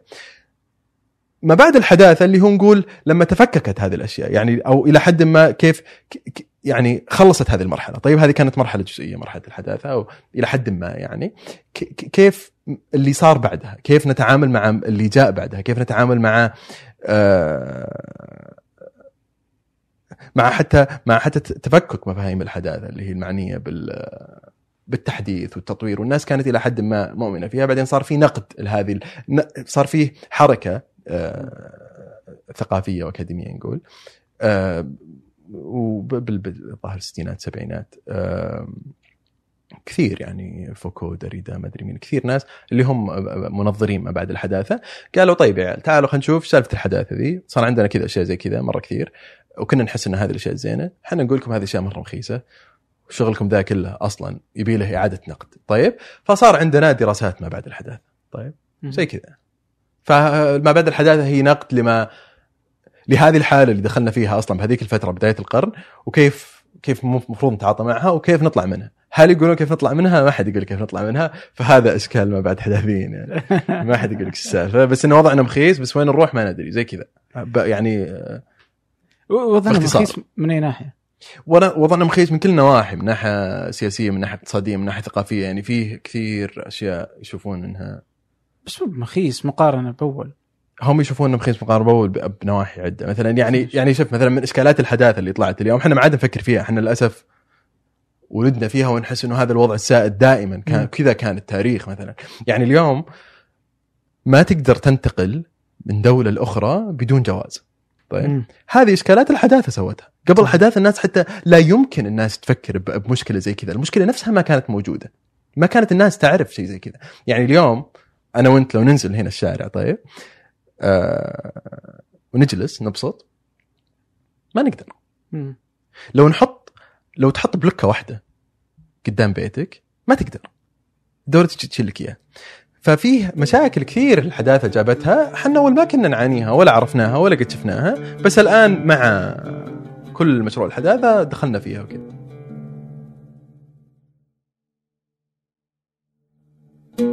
تظهر في المنطقة العربية ترى أكثر وضوحا يعني كيف إنه إحنا فجأة كذا صارت. الخطوط المستقيمة كذا اللي تمثل شكل الدول العربية يعني وهم ما لهم علاقة أيوة. فصار إيه، مربعات إيه. خطوط مستقيمة فصار جايب خلاص منقل الرجال هو منقل فعليا. فرجال منقلة فهمت؟ فإيه يعني فجأة ما صرت تقدر تطلع من هنا لهنا الا بورقه مشكلة بعد مشكلة يعني العيال ترى هذول اللي جو من بعد الحداثة جو نقد للحداثة اللي طالعة هي أصلا من سياق أوروبي. يعني هم عيال أوروبيين طالعين ينقدون العيال حقينهم. يعني على الأقل هم إلى حد ما متسقين مع ذاتهم مع مع مع مع الانتاج الثقافي حقهم. إحنا عندنا نجي ننقد ما بعد حداثة ولا ننقد ما بعد استعمار ما تدري. يعني أنت already في العالم العربي وضعك مأساوي. يعني يعني لأنك سياسيا أنت تحت هذه الهيمنة فأنت ثقافيا تحت هذه الهيمنة فأنت لما تجي حتى يصير إلى حد ما هلس نقد الاستشراق نقد ال- الحداثة في العالم العربي. لأن إحنا الوضع عندنا أصلا سلطة وكذا مثل ما أنت شايف يعني. okay. إيه. طب آه، على من ناحية النظر فكرية من ناحية ثقافية من ناحية. Netflix كلنا قاعد نفكر زي ما Netflix يقولنا نفكر. Orange Is the New Black أتوقع كل العيال يجيبون الأفكار من هناك يحطونها بتويتر يا أخي والله إنك رهيب. طيب كيف؟ على النظريه أنا على- مقدم مقدمة. على النظرية النقدية. إيه. النظريات النقدية اللي ناخذها كذا والأشياء اللي ناخذها كذا معلبات ناخذها كما هي مثلا آه، كامبل سوب حقت Andy Warhol. إيه. وناخذها ونجلس نفكر فيها إيه. آه الاختلافات العرقية اختلافات مثلا الحراكات اللي تجي نسويه زي ما هي كذا العلبة كاملة تاخذ الباكج كامل كما هو وتجي وتناقشوا كما إنه هذا هو اللي نبغاه يصير عندنا يعني وتبدأ نقاشاتنا هي نقاشات ال- الغربية يعني آه يعني حتى انت مرة قد انتقدت مثلا آه، جينان يعني يوم على الهياط يعني فكنت تقول مثلا. والبداوه اي كان الغامدي آه على الهياط وإنه آه، والبداوة فكيف انه البداوة هي اللي آه، يكي وإنه والهياط إنه أنا بدفع مثلا ألف ريال عشان بحط مفطح الواحد بس إني لو رحت مثلا في مطعم فخم دفعت 7000 ريال هذا مو بهياط بس هذا هياط. صح. آه، جينان شكله من الجماعة القديمة حقت صفر سبعة. باقي ما وصل الحزام عرفت؟ وبعدين بيوصل الحزام بيقول حنا حلوين. الهياط حلو هاي ثقافتنا عرفت؟ بيدخل هو بس عطى فرصة. آه أنا إلى إلى وقت قريب كنت أحسب انه أنا اللي قافط ذولي اللي يعني يستعيرون طيب. وكنت أحسب إنه مشكلة محددة أو مشكلة صغيرة عندنا مثلا. وك... لا، كانت واضحة مرة فجأة مع. أو أو واضحة بشكل كبير مرة مع ال- النسويات في تويتر. هي اللي خلتني أنتبه لهذا. يعني نقول الشرارة اللي خلتني أشوف إنه فيه استيراد مخيف. طيب يحصل. آه بس أيضا الآن صرت ألاحظه مع كثير طبيعيين هذولي وهذول طبيعيين أيضا استيراد يعني. آه، جماعة الطبيعيين لازم نسميهم عشان نعرف كيف نتكلم عنهم. أنت تقصد إنه أي أحد يقول؟ أي أحد يقول لك هذا فعل طبيعي. هذا على طول حطه مع العيال اللي يجيبون استيراد. وأنت ماشي. آه لأن كيف؟ وش الطبيعي؟ وش الطبيعي؟ تعال خلينا نقعد يعني. آه وكيف في طبيعي وغير طبيعي؟ واصلا هذا التفصيل يعني تفصيل حتى تفصيل مسيحي بروتستانت يعني يعني يعني ال ال ال يوم يوم يوم يصير عند ال- الأمريكان آه، يوم يصير يوم يصير عندهم ثورة ال- الجنس في الخمسينات الستينات. كان يتم تعريف ال ال ال الآخر هذا ال ال الشاذ على أنه غير طبيعي بهذا المعنى. طيب آه فلازم يتم علاجه نفسيا لازم نصعقه بالكهرباء لازم كذا. فحتى تفسير طبيعي غير طبيعي هذا هو مو بحقنا أصلا يعني. ما إحنا ما ك... ما عمره يعني إذا بنقول نشوف في الأدب ال... ال... ال... أو تراثنا ال- الإسلامي آه ما في شيء اسمه طبيعي غير طبيعي. حتى مواضيع يعني واضحة مرة مثل مثلا موضوع الشذوذ يصير إنها شهوة بس أبعد عنها. بس لا تسويها بس إنها حرام. تفصيل حرام حلال هذا مو بطبيعي غير طبيعي. هذا تفصيل شيء لازم تمنع نفسك عنه بس إنه إذا ربي سواه أو خلقه في هذا العالم فهو بالضرورة طبيعي. ففي إشكال بالتفصيل هذا. شقحت أنا ضمرت من النسوية. نرجع لموضوع النسوية الطبيعيين. طيب جنان من نفس ال- ال- ال- ال- النمونة نمو- نمونة الطبيعيين. آه اللي هي أنت لازم تتحلى بآداب المدينة وكذا وآداب الحداثة حتى يعني الكافيار والهذا. آداب حداثة يعني آداب جت مع ال- ال- الحداثة slash المستعمر. آه بس في نقطة كنت بقولها. اي لاحظت إنه مو بس الطبيعيين والنسويات اللي قاعد يس- يستوردون يعني. يعني آه في في مقال حق المسيري اسمه ال- ال- الظاهر الكوكلة والمكدلة. مم. يتكلم عن كوكا كولا وماكدونالدز.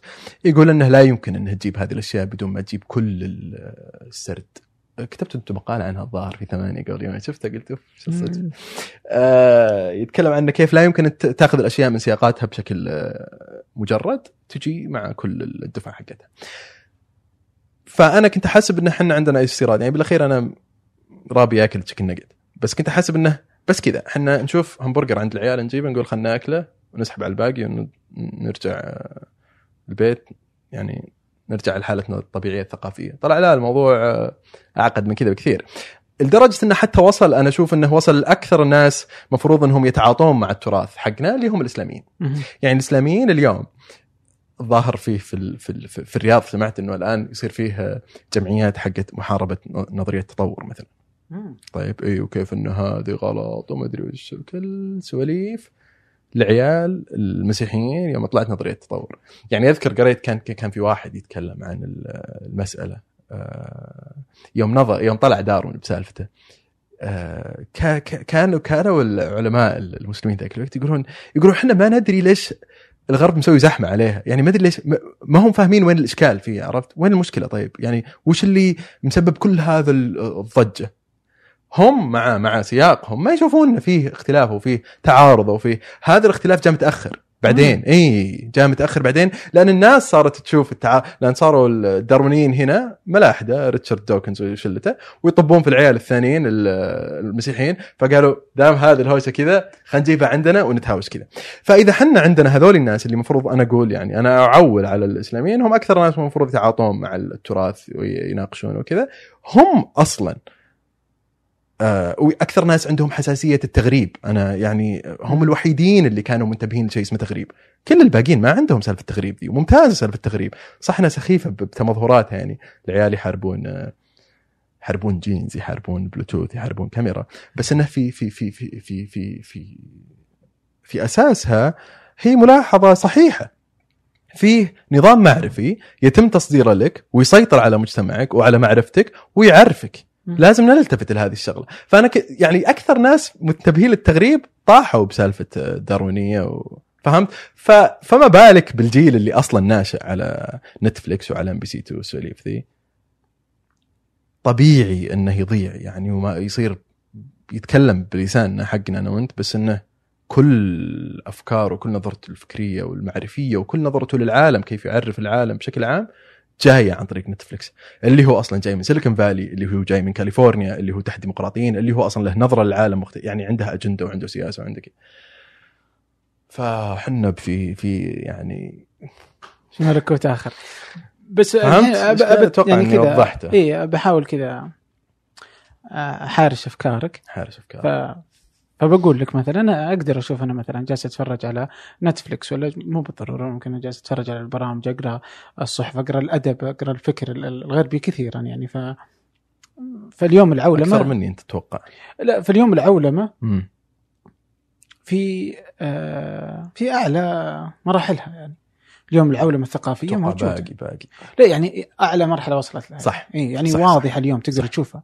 يعني تلقى واحدة أو واحد قاعد في في نجران يمكن آه عنده اطلاع على المشهد الثقافي الأمريكي أكثر منك وأنت قاعد في نيويورك آه كم سنة. ف... صح، صح، إيه صح كلامك. فعادي وبسيط ولا يستهلك اي شيء. مجرد إنترنت الكل يملك إنترنت؟ جوال كل عنده جوال يعني بسيط يعني. ف... فيقدر يشوف نفسه هناك. يقدر يشوف مشاكله. أنا عندي مشكلة مثلا مثلا تجي مرة وتجي تقول أنا عندي هذه المشكلة مع بعض الفكرة مثلا في الحراك النسوي الأمريكي مثلا. تجي تقول يا أخي أنا ليش زي كذا؟ أنا أحس إني زي كذا. يعني عادي إنها إنها تشعر بنفسها في الآخر. عندها نفس المشكلة. مثلا إنه تعتقد إنها تساوي الرجل. وش المشكلة إذا إن الفكرة طلعت من أمريكا ولا طلعت من فنزويلا؟ ما تفرق كثير. صح. صح؟ فإذا هي لطالما ما تنطبق علي إيه. روح روح. فأنا أقدر أستوردها كما هي ونبدأ نناقشها. أنا أبغى مساواة. أنا أبغى ما أدري إيش يعني مساواة بس يلا. أشياء واجد أنا ما أعرف معناها والله. بس بغض النظر يعني مم. الفكرة إنه الرجل يساوي المرأة يعني بهذه البساطة يعني خلينا ناخذها آه، لغرض النقاش. يعني أوكي؟ طيب. آه، و- وغيرها يعني مثلا العنصرية المدري شلون الأشياء اللي كذا تجي فجأة. آه، طيب أنا يعني تلامسني. آه، مثلا تقدر تسميها آه، مثلا حتى أفكار اقتصادية مو بالضرورة أشياء يعني اجتماعية يعني تقدر تأخذها في أفكار اقتصادية أفكار حتى في الأفلام في الفن في كل شيء. يعني مشروع الدولة كله كدولة حديثة منتج غربي. فيعني حنا من زمان أصلا يعني إذا بندخل متى حنا صرنا تابعين بهذا المعنى المعرفي حنا بن بنغوص في التاريخ يعني يمكن كم كل 300 400 العالم صار. تابع. ما راح أقول كل العالم صار؟ تابع وليس على نفس الأصعدة يعني إحنا. اليوم عندنا يعني أذكر قبل سنتين قرروا ال- ال- ال- ال- وزارة التعليم في فرنسا إنها تزيد عدد حصص الدراسة بالإنجليزية في المدارس. الناس نزلت الشارع الفرنسيين كانوا في باريس في الشارع يتظاهرون على ما نبي زيادة هذا ليش نبي زيادة هذا الناس عندها في ال في ال في, ال في اليابان أنت رايح اليابان تعرف شو وضع اليابان الناس عندها وعي بأنه فيه هيمنة ثقافية قاعد تصير في هيمنة سياسية ما إحنا مختلفين عليها في هيمنة اقتصادية أيضا هيمنة بكل ال... وتتداخل يعني تتقاطع أنا حضرت. اليابان كانت في مظاهرات إنه يبغون آه، ما تصير أمريكا كثيرة في اليابان إيه. الناس عندها؟ الناس الناس الناس تعرف واعية بهذا التأثير الثقافي وكذا وتحاربه تصير آه، تكتب آه، آه، علومها بلغتها تدرس لغتها تفتخر بلغتها. اليوم إحنا الظاهر بدلوا كتب الرياضيات صارت X Y شيء زي كذا سمعت؟ إيه أتوقع أو يمكن بعد ما تخرج سووها. فيعني آه الناس واعية بهذا هذا الإشكال. طيب هذا واحد. هل هو إشكال؟ نعم إشكال، الاستيراد أنا أشوف إنه يدخل وي يعني يحوس الدنيا لأنه ما هو ما هو ضمن سياقك يعني. وتقدر تحل مشاكلك ضمن سياقك يعني ما في أي إشكال يعني. يعني مثلا آه، موضوع اسقاط الولاية مثلا. ما نقدر نقول هذا استيراد. لا يمكن تقول هذا استيراد يعني. لما خصوصا لما يتم آه، لما يتم آه، حل المشكلة على بالتعاطي مع جذورها المحلية. يعني ما أحب مثلا أحد يجيني ما أحب حلو ما أحب هذا يعني غير مقنع لما حيجيني يقول أنا أحارب ال ال ال ال أنا ضد الولاية آه، لأنه في أمريكا كذا. لأنه المرأة مساوية للرجل. الكلمات هذه العايمه طيب؟ بس لما حد يجيني يقول لي آه، الولاية آه، مستحدثة على النظام جديدة. هذا حجة ممتازة. طيب لما يقول ما كان فيه ولاية قبل ال- العام الفلاني وهذه جديدة ممتازة. لما حيجي يقول لي ثقافيا إحنا ما كان الولاية تكون في الزواج وكذا المرأة حره فكرها وكذا وتروح جاي. هذا ممتاز اللي يجيني يقول آه، في الإسلام ما في ولاية شرعية في ناس عندهم في نسويات إسلاميات عندهم هذا الطرح. فهمت؟ تعاطى معي في سياقي. حل مشكلة في سياقنا خلينا نحل مشاكلنا أنت إلى حد ما بتتأثر بالآخر يعني بشكل أو بآخر بس إنه لا تنغمس بشكل كامل يعني في تعريف مشاكلك وفي استيراد مشاكل حتى ما صار بعد. يا ريت إنه صار بس على طرح. حلول يعني العيال صاروا يجيبون مشاكل أصلا. هي ما هي عندنا يعني. يا ملفت يعني. تشوف صدق تشوف يعني نسويين أو نسويات في السعودية واحد قاعد لك بحفر الباطن ولا مدري وين يفكر نفس التفكير يعني والله يتناقش معاه بتويتر. تروح تقعد مع نسويات في بروكلين ولا نسويين تلقى نفس نفس الحجج نفس السوالف نفس المشاكل. يعني آه، أدري إيش أقول لك صراحة. بدون بدون الخوض في في نماذج أو امثله بس يعني تلقاها يعني تدخل اليوم. بس ما راح أقول ما راح أعمم ما راح أقول هذا هو المشهد العام في الحراك. النسوي طبعا بس إنه كثير منه كذا بس إنه زي ما قلت لك إذا تبعد شوي عيونك من النسويه تلقى كل العالم خصوصا بال- بالأفكار وكذا عايم في هذه الأشياء يعني ب- ب- بوعي أو من غير وعي يعني اليوم مثلا المثلية الجنسية يعني مم. ممكن يعني واحدة من الأشياء اللي برضه الموجوده فما تقدر تقول السعودية ما في أحد يعني مثلي مم. الجنس. صح؟ صح فيه okay طيب إذا شاف إنه موجودة يعني نفس الشيء كان يمارس عليهم هنا في أمريكا قبل كم سنة. مم. يعني كذا فهو يقول طيب يا أخي أنا زي كذا. طيب يجيك بعض الإسلامويين يعني اللي يقول لك إسلاميين. إسلاميين؟ اللي يقول لك okay صح إنه آه، اتفقنا على إنه مثلا ما هي بمرض آه. وإنه شيء كذا إنه أنت خلقت كذا. لكن خلاص يعني مشاها يعني ما أبغى نناقشها حتى كمان يعني. خلاص مشاها و... لا تمارس الجنس يعني وإن شاء الله الله ي... هذا ابتلاء من الله يعني. خلاص يعني. أنت تعيش طول حياتك ما تمارس الجنس. فتسلبه مثلا آه يعني ما ت... ولا تناقش لأنه هذا النقاش أجنبي فما أبغى أناقشه. أنت مت في السعودية. إيه. ولا في العرب يعني. أوه مت. لا تناقش. هذا نقاش أجنبي. عموما حتى لو كنت ولد أو بنت سعوديه يعني ما أنت بمثلي ما تقدر تمارس الجنس إلا يعني حسب السياق الإسلامي أو شيء يعني لازم زواج وكذا. فيعني حتى المشكلة ما أدري منين جاية فهمت؟ يعني أبو زعط إن الناس في الباقي يعني عايشة حفلة. ما مو بصحيح زائد إيه، إنه- لا بس إن هذيك فاهم هذيك لها لها ترتيبها الاسلامي يعني في في في واضح يعني خلاص أنت الإنسان ولد عشان يعني واحدة من أشيائه إنه يمارس جنس صح؟ يأكل جنس يعني أشياء الأساسية للإنسان. ليش ساكت؟ آه ما أدري إذا هي من الأسئلة الأساسية. بس ألا يعني ما أدري إذا الإسلام يقول إنها من الأسئلة الأساسية مو بهل هي من الأسئلة الأساسية. لو لو هذا ما ما شرعنها يعني حط لها طريقة واضحة. أنت تريد أن تفعل ذلك تتزوج تأخذ أمه. يعني واضح حدد كل زين تبي حدد آه،. إيه، حتى لو كنت شاف تقدر مسموح يعني. لك أربعة إيه. مسموح لك زي كذا. حلو. آه، شلون توقف؟ شلون العقد يكون؟ شلون؟ يعني آه. ما خلاها يعني اي بالصدفة. بس صح صح بس أيضا منعك من أشياء أنت بعد تبغاها مم. منعك من أشياء يعني أنت ممكن تحبها بس وتبغاها ونفسك ترغبها بس إنه مفروض إنك ما تسويها. فهمت؟ دخلت في المايك حلو كون الأشياء أساسية وطبيعية وتجي الولد الواحد ينولد فيها ما إنه عادي يسويها.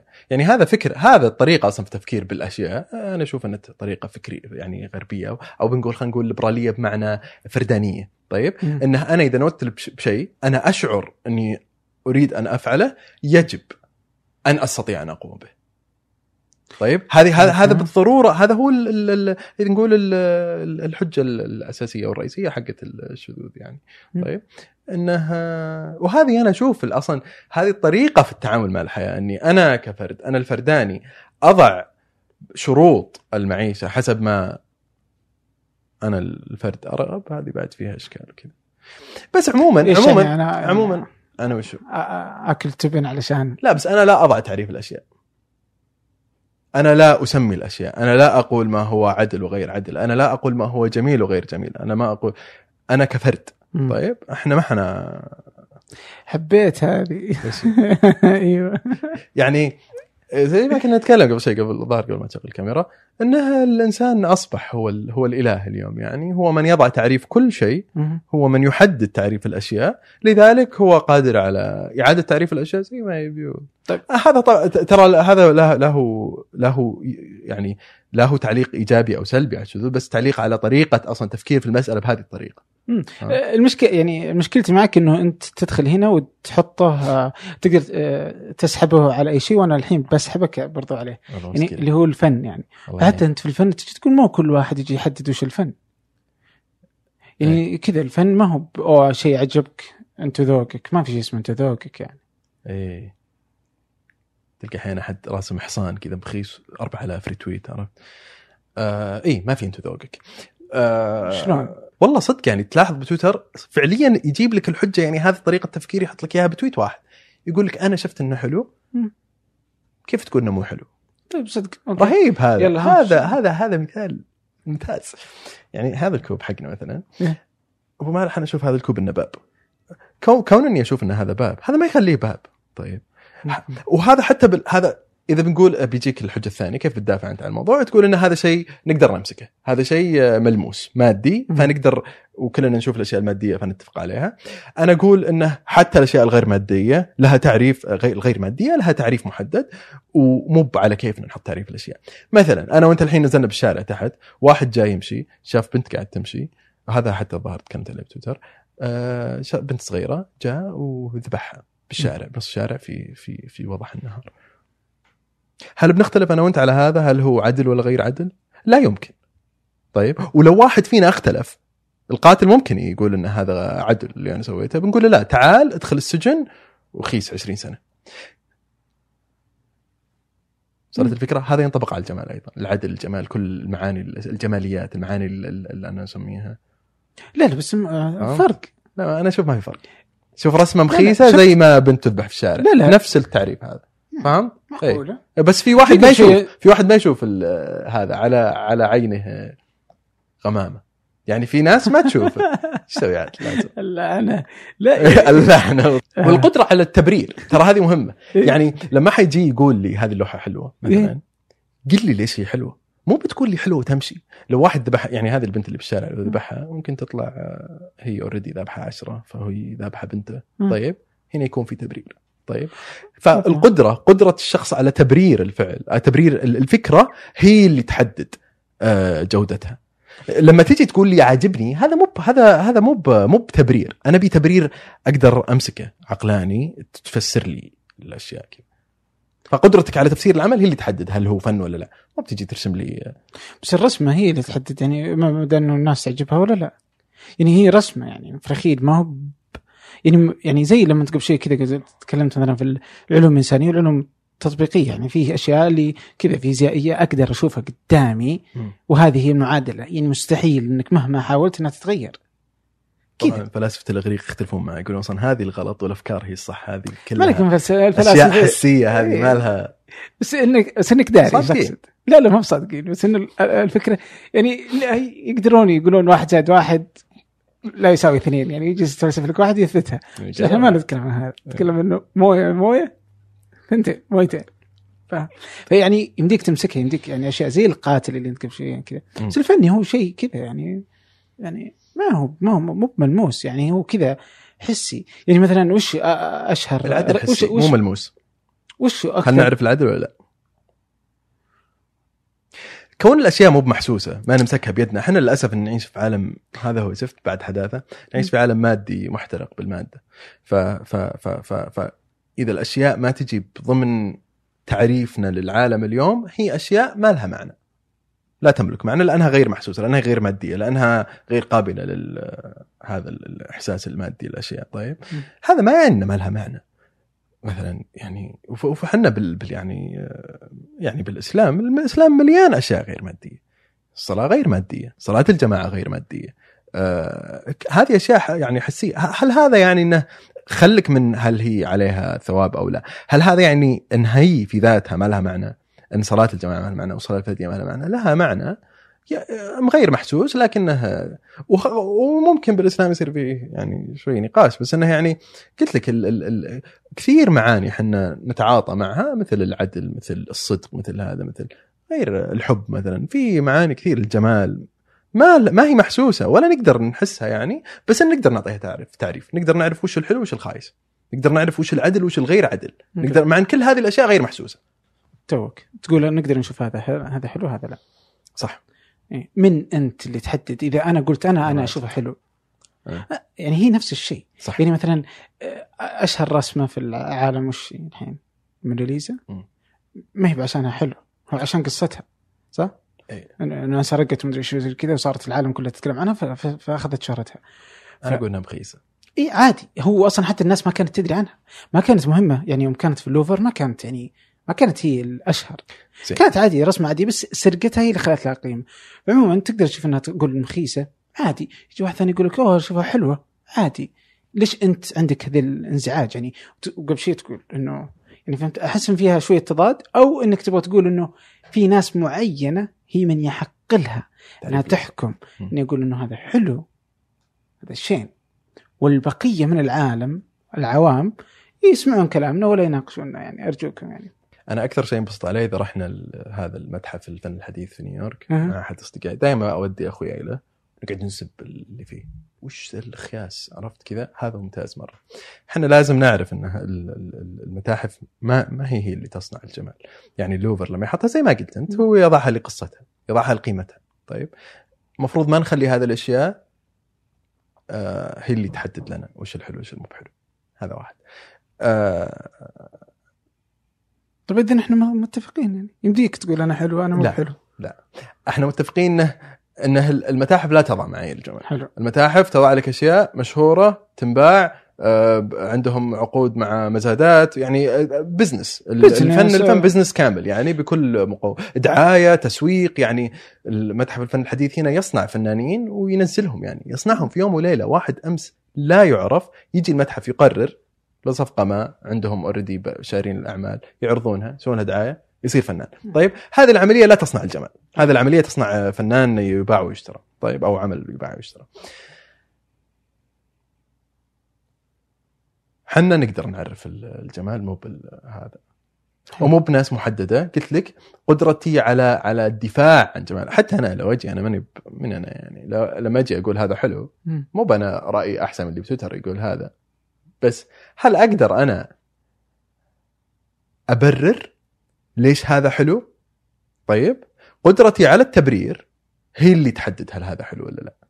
زائد أن فيه معايير أتوقع أنها تجي آه، شو يسميها؟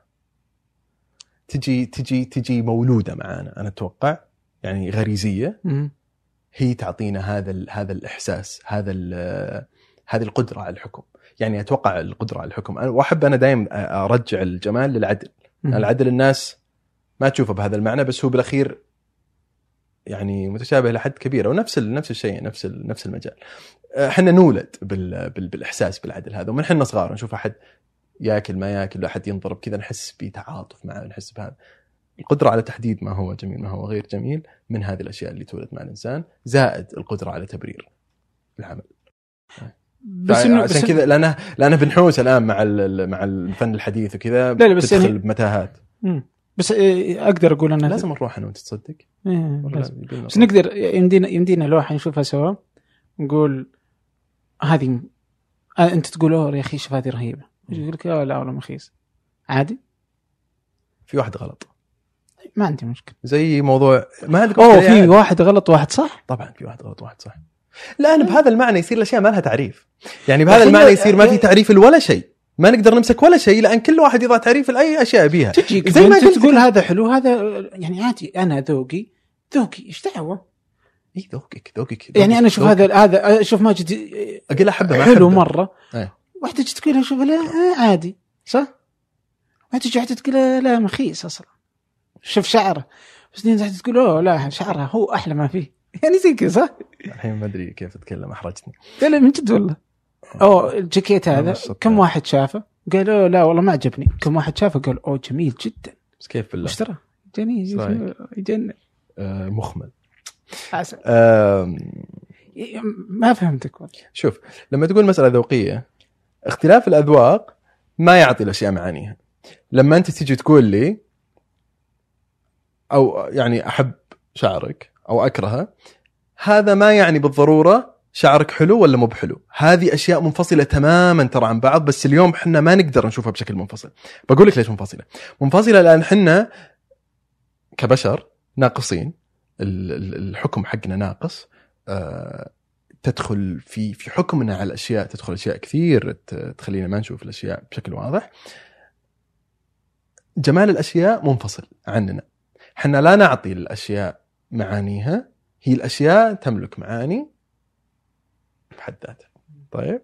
اليوم ما نقدر نفكر بالشكل هذا ك كمواطنين في عالم ال- ما بعد حداثي اللي ال- ال- ال- الفردانية فيه بأعلى مستوياتها والنسبية بأعلى مستوياتها. اليوم كل شيء نسبي يعني. كل شيء مو بس الجمال. هذه يخليك حليلة سالفة آه، آه، لوحة حلوة اللوحة مو بحلوة. كل شيء صار نسبي اليوم. يعني كل شيء صار نسبي. والنسبي هذا يرجع للفرد. طيب. فخلنا لو ناخذ النسبية هذه الإكستريم حقها ترى ما عاد نقدر نعرف ولا شيء. ولا شيء نقدر نعرفه. لأن خلاص كل شيء يصير نسبي كل شيء هو اليمين هو اليسار في نفس الوقت الأبيض هو الأسود في نفس الوقت كل شيء نقيض نفسه في نفس الوقت. زين؟ خذ كل ال ال ال ال كل شيء يعني السماء هي الأرض هو المبنى هو الشارع هو كله كله. لأنه نسبية أنا أضع تعريف الأشياء الفرد أعلى سلطة في الإنتاج المعرفي هو من يعطي الأشياء قيمها. بهذا المعنى خذها وادعس. تلقى مهابيل يمشون في الشارع. ما نقدر حتى العالم لا العالم لا ما يشتغل بالشكل هذا. في معاني ضمنية كلنا متفقين عليها بشكل ساكت. متفقين عليها أحيانا إحنا متفقين كلام وكذا. فمو بس الفن لحاله هو ال- فأنا عندي إشكال مع كل النظره النسبية هذه ال- مو بس بالجمال تطلع كثير وحلوة ملفتة في ال- في الجمال لأن فيه في مجال للكلام وكذا. بس انه في كل شيء تدخل النسبية يعني. فهمت؟ طيب والحين يعني ش... شنو انت تشوف إنه عادي إنه الناس ما تقدر تحدد يعني مثلا. يعني حتى على سالفة اللي أمس تكلمنا فيها التغريدة كانت ال... آه، إيش كان ال... كان في تويت أحد كاتب على على ممثل أتوقع إنه أوه كيف العمر يسلب الجمال شيء زي كذا فردت عليه آه، واحدة أنا سوية سويت لك تويت انه من أنت تضع معايير الجمال؟ ما أعرف إيش كذا. هي جميلة بكل حالاتها بكل مدري إيش زي كذا. وهذا مثال ملفت ليش؟ هو عنده حتى هي عندها هم وي... هي وياه ترى متفقين. طيب. هو يقول هذا تعريف الجمال. عندنا من عمر 20 إلى 40 مثلا المرأة بعد تصير غير جميلة أو بالعادة تصير غير جميلة والعمر يأخذ جمالها وكذا. هي تقول لا. مو هذا تعريف الجمال هي تختلف مع الإطار أين يضع. تعريف أكبر من كذا. تعريف ما أدري من لا الظاهر إذا صغير مرة ما ينفع تكون حلو. لازم يكون في عمر معين للجمال. قبل كذا إذا تشوف طفل جميل أنت عندك مشاكل. فأتوقع أنك بتتفق معاه عمر البنت الجميلة ممكن 14 أو 15 إلين 60 أو 70 أو إلى أن تموت حتى يعني يصير يصير فيه آه، ضم لكل الأشياء هذه داخل آه، مفهوم الجمال. وهذه نظرة ملفتة. هي مو بالوحيدة اللي تسوي كذا البنت هذه. هذه آه، نظرة شائعه عن في في في تعريف الجمال. آه إنه يتم توسيع الإطار ليشمل الجميع. انطلاقا من من نظرة مساواتية للحياة. كل الناس هذه لازم يكون عندها نفس الفرصة لأن إحنا إحنا نعرف إن نولد إحنا بمستويات متفاوتة من الفرص. لازم إنه نمكن جميع كل هذا الناس إن يكون عندهم نفس الفرص. لذلك سيتم تحقيق هذا حتى على مفهوم الجمال. كل هذه الناس لازم يكون عندها نفس الفرص بشكل متساوي في مفهوم الجمال. ف النحاف والمتان والكبار والصغار والسود والبيض والصفر وكل الناس يدخلون داخل مفهوم هذا الجمال. كل شيء يصبح جميل. كلكم جميلين. طيب؟ فيتم توزيع ال- الإطار إلى حد أن ينكسر يصير ما عاد في إطار. ما عاد في شيء ما نعرف وش الشيء لأن كل شيء حلو. طيب؟ لأنك born this way وأنت مولود بهذا الشكل فالمفروض إنك خلاص أنت مولود أصلا مولود حلو. إحنا نعتقد نعتقد إن إحنا بهذه الطريقة إن نحقق العدل يعني. إن الكل لأن الناس انولد فرص متفاوتة في الجمال وندري أنا وأنت إن في ناس شينين وناس حلوين. بس بنحاول إن ما ندري نحاول نلعب على بعض- ونقول انه كلكم حلوين آه، بطريقتكم آه، ونتفاعل مع العالم بهذا الشكل. وهذا هذا غير مو أنا أقول منطقيا غير ممكن يعني. الولد منطقي أكبر. الولد اللي يقول تعريف الجمال كذا. ويمكن نختلف أنا وياه يمكن نشوف نختلف إنه هذا ما هو بتعريف الجمال. بس إنه على الأقل أطر الموضوع. على الأقل وضع إطار لتعريف الأشياء. هذه الناس اليوم أو كل الشباب ال- يعني ال ال ال ال ال ال طريقة تفكير جديده في العالم مو بس في السعودية كل العالم يفكر بهذه الطريقة. آه، آه، تحطيم إطار أي شيء عدم تعريف أي شيء كل شيء يصبح سائل كل شيء يصبح وش- فيصير ما عاد في شيء حلو خلاص. طيب ما عاد نعرف وش حلو. إذا كل شيء إذا كل شيء حلو يصير ما عاد فيه أصلا معنى الحلو لأن كل شيء حلو. كأنك تقول يعني ما أدري إيش أقول لك يعني ال- الش- يعني إنك تعرف الشيء من نقيضة يعني مثلا؟ تعرف شيء من مش بالضرورة حتى من نقيضة من حدودة يعني. مم. ما نقدر نعرف الوقت بدون الدقيقة زي كذا. ما نقدر نعرف الوقت بدون ساعة بدون لازم ما نقدر نعرف الغرفة بدون اللي برا زي كذا. لازم نعطي الأشياء تعريف واضح عشان ما تكون هي كل شيء. إذا أصبح الشيء كل شيء أصبح ولا شيء في نفس المعنى. كل شيء هو ولا شيء بالضرورة يعني. مم. طيب الحين وش الجمال؟ فهمت؟ بس. بس وش الجمال يعني؟ يعني أوه ما تدري والله. تحسبني أنا أدري. يعني أنا أقول إنه أنتم آه، حليلك. لا ما أدري أنا. صعب مو بشيء. كأنك تقول لي وش العدل. سؤال مرة طيب صعب. ما في أحد عرفه في العالم؟ مين يعرف العدل؟ ما حد يعرف العدل. طيب مين يعرف الجمال؟ نعرفه بس ما تقدر تعطيه تعريف أتوقع زي كذا عشان كذا أنا قلت لك إنه شيء آه، غريزي. لأنه شيء تعرفه بس ما تقدر تعرفه. يعني زي كذا. الحين بمشي. كذا شيء غريزي بمشي معك. في ناس غريزتهم تصير آه، فيها إشكالات. أنا شكلي بط- بطلع أصولي في الأخير؟ الآن أيوه أنا بمشي معك ال- أصولي حمشي بس- معك للآخر. أصولي ما بعد حداث يعني ما أدري شلون.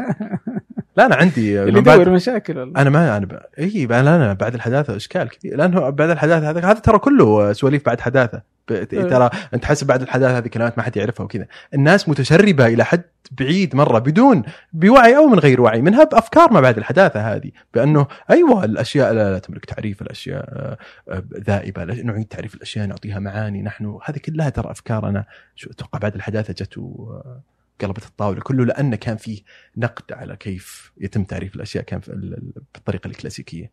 يا أخي بس إنها تتغير. يعني مثلا ما هو يعني إيش الجميل عندك؟ يختلف عن الجميل عندي، إيش الجميل عند ناس معينة؟ يختلف عن الجميل عند ناس معينة، إيش العدل اليوم يختلف عن عدل أمس؟ اي لا مو بالضرورة. مو بالضرورة. مو بالضرورة. يعني إيه لا. بس يعني مثلا تتذكر أو- مثلا كيف كانوا الشعراء مثلا لو ترجع للماضي تلقى الشعراء كيف كانوا يتغزلون مثلا آه، بالنساء مثلا متينات. اليوم صار ال- النحيفة هي الجميلة.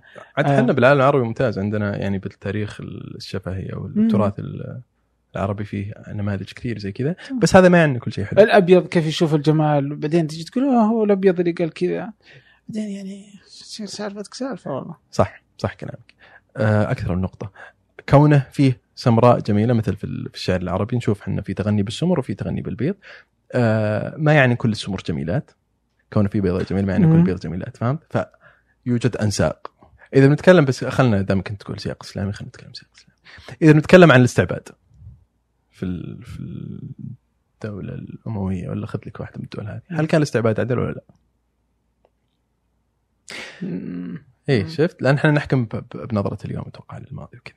إذا بنشوف آه، الاستعباد في أمريكا. لا لا. بس ترى يعني كان الإسلام ما يحب الاستعباد. ترى اي يعني- يحبذ. يحبذ يعني إنه لا لا يحصل. اي يعني ما أدري إيش ما منعه بس إنه كان عنده يعني آه، تحفيز قوي في أكثر من مكان. حتى بعض المرات يعني تلقى مثلا آه، إنك إذا مثلا سويت معاصي تكفيرها إنك تعتق رقاب يعني فكان في تحفيز لل...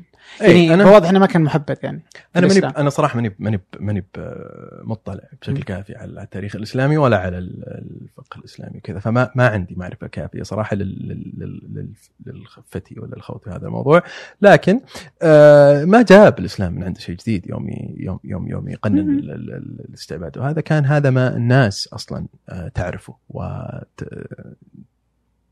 يعني هذا الواقع المعاش. يعني إحنا بال- بالسعودية مثلا الناس في كان في آه، غزو إلى وقت غريب يعني الناس تغزي بعض وكذا.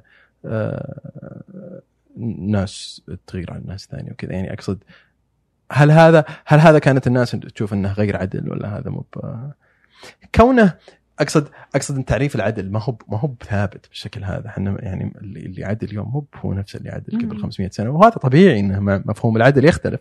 لكن كونه يختلف الم- المفهوم أو يتغير ما يعني إنه لا يوجد مفهوم. إحنا لازم نف- نفرق بين شغلتين. شغلة لا يوجد إطار بشكل كامل وشغلة هل يوجد إطار أو لا. يعني ال- الإطار نعم هو غير ثابت الإطار نعم متغير لكن يوجد إطار يوجد تعريف الأشياء الأشياء ليست بهذه ال- النسبية ال- ال- العدمية هذه صحيح. المخيفة يعني اللي أنا شو أنا أشوف أشياء شينة وأنت أشياء تشوفها زينة واشوف أنا أشياء شينة وأشياء بس متفقين نحن نشوفها على الأقل يعني بكرة يمكن نوصل مرحله نقول بس ما في شيء بس. أتوقع إنه اللي ود يعني هل نستطيع ان نتفق إنه كل واحد عنده إطارة؟ في أطر في أنا أطر اطار يا للأشياء. بحط الله ياخذك. أنا بحط اطاري الخاص فيني تحط هل أنت تحط اطار العدل الخاص فيك؟ هذا نفس ظهرك قاعد أقرأ الحين ذا Crime and Punishment. نفس السالفة الولد اللي فيه إيه. كان وضع هو الشيخ إطار العدل وال- هذا هذا أعتقد إن هذه الفكرة الرئيسية من الكتاب آه الفكرة الرئيسية إنه أنا أنا من يضع على الآخر يمكن يا سلام صح؟ ممتاز. بس هل هذه هذا الآخر كان في القصة آه، امرأة بخيلة وظالمة وفي فقراء يموتون في الشارع وهو أخذ الفلوس لأن أخته وأهله كانوا يبيعون نفسهم. يعني هو حق العدل بنفسه بالمفهوم حقه. طيب بالنظره حقته العدل وش مفهوم العدل عنده نفس بالضبط اللي تقول حلو مو بحلو. فهو أخذ هذا العاتق على نفسه وقام بتحقيقه على العالم. نفس الشيء لو شاف لوحه وقال خايسة ولا مو بخايسة. okay. نفس الشيء بالضبط. عجيب والله. اي احسك مو بعاجبك إني أسوي العدل بالجمال بس لأن كلها هذه أفكار غير ملموسة غير محسوسة لكن نعرفها فما بعض. يعني يمكن يمكن. بس يعني واضحه نقطتك. يعني ترك تنتقد كثير يعني. Is وهو شيء judgmental judgmental امم تحكم على الأشياء؟ لازم نحكم على الأشياء. إذا ما حكمت على الأشياء شلون أصير يعني إنسان أتوقع؟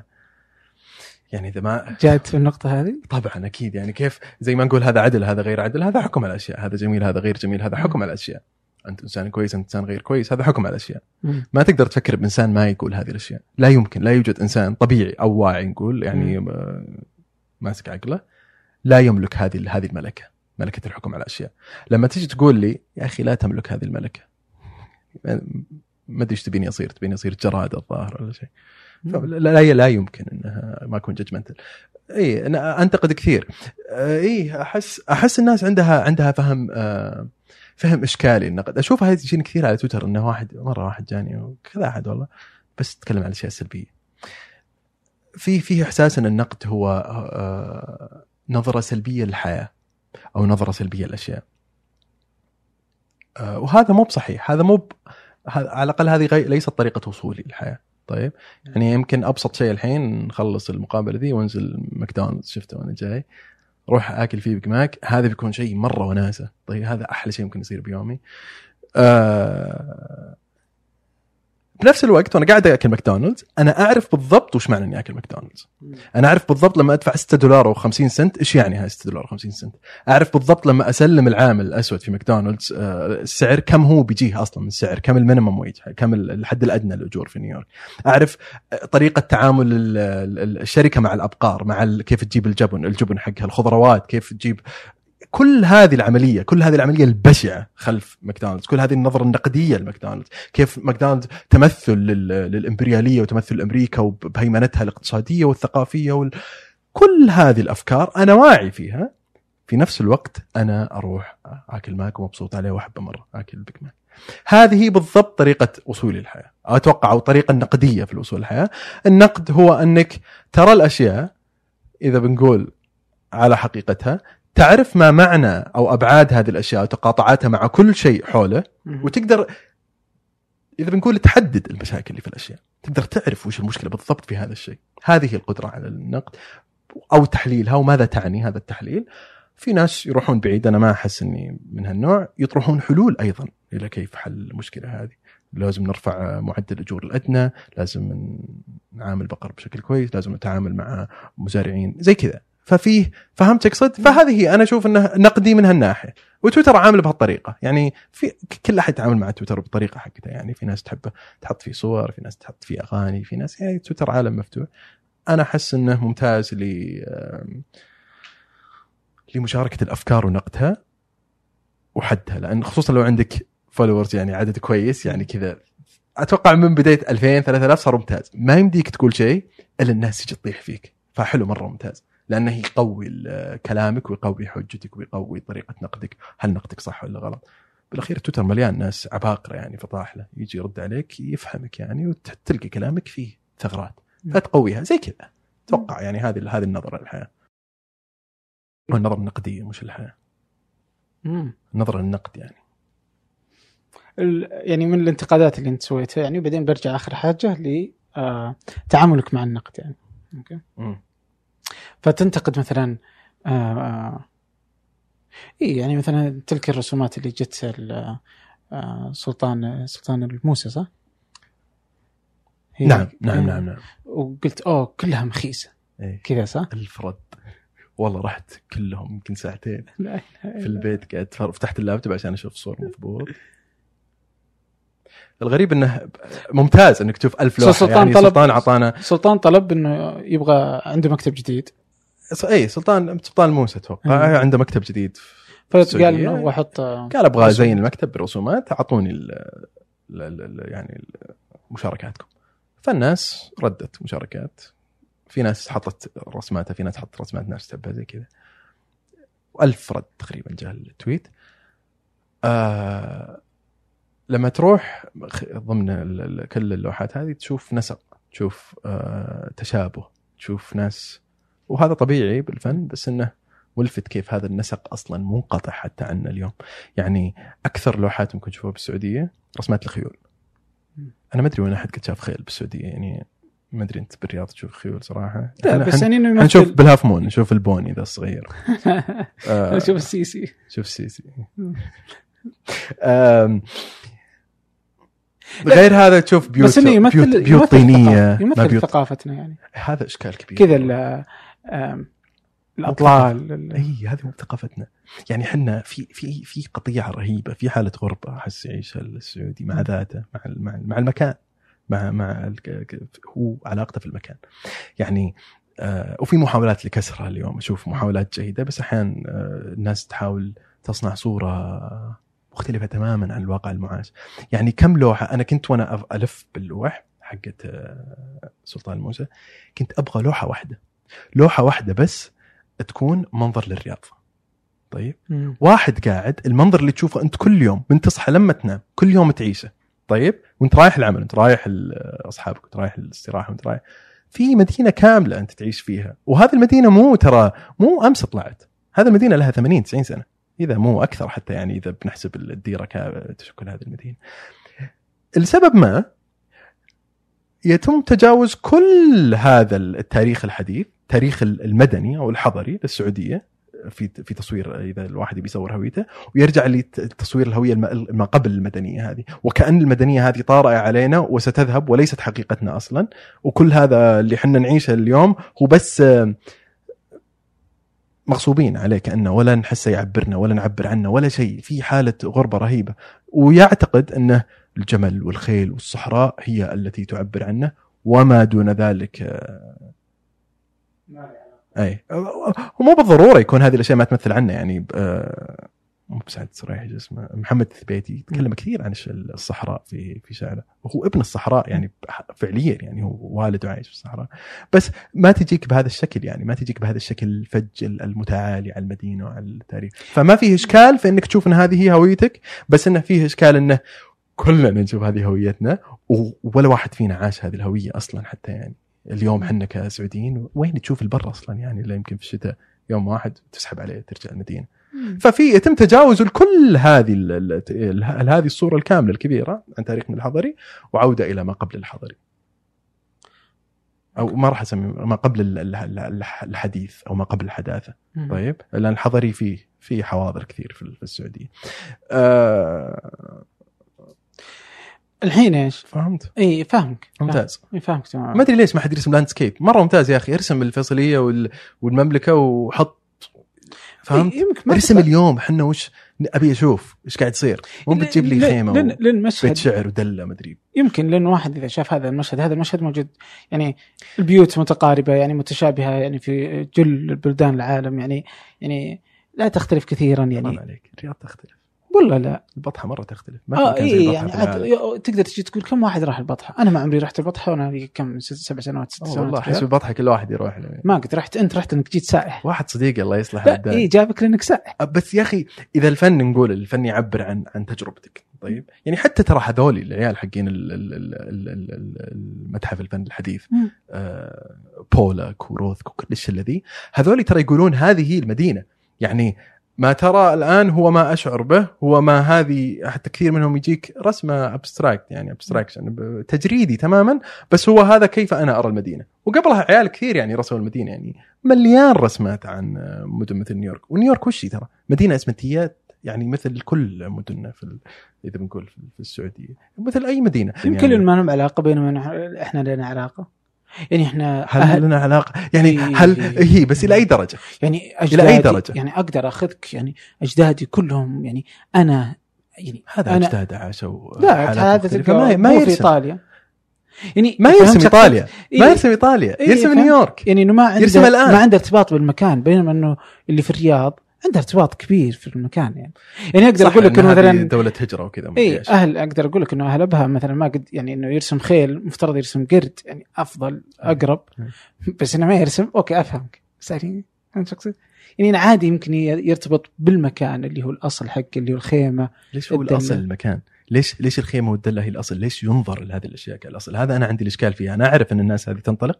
إن هذا هو أصلي، هذا ما أنا وما غير هذا طارئ، أنا أقول لا غلط النظرة هذه، بالعكس يمكن هذا الطارئ الآن ك كسعودي أنت مولود في ال...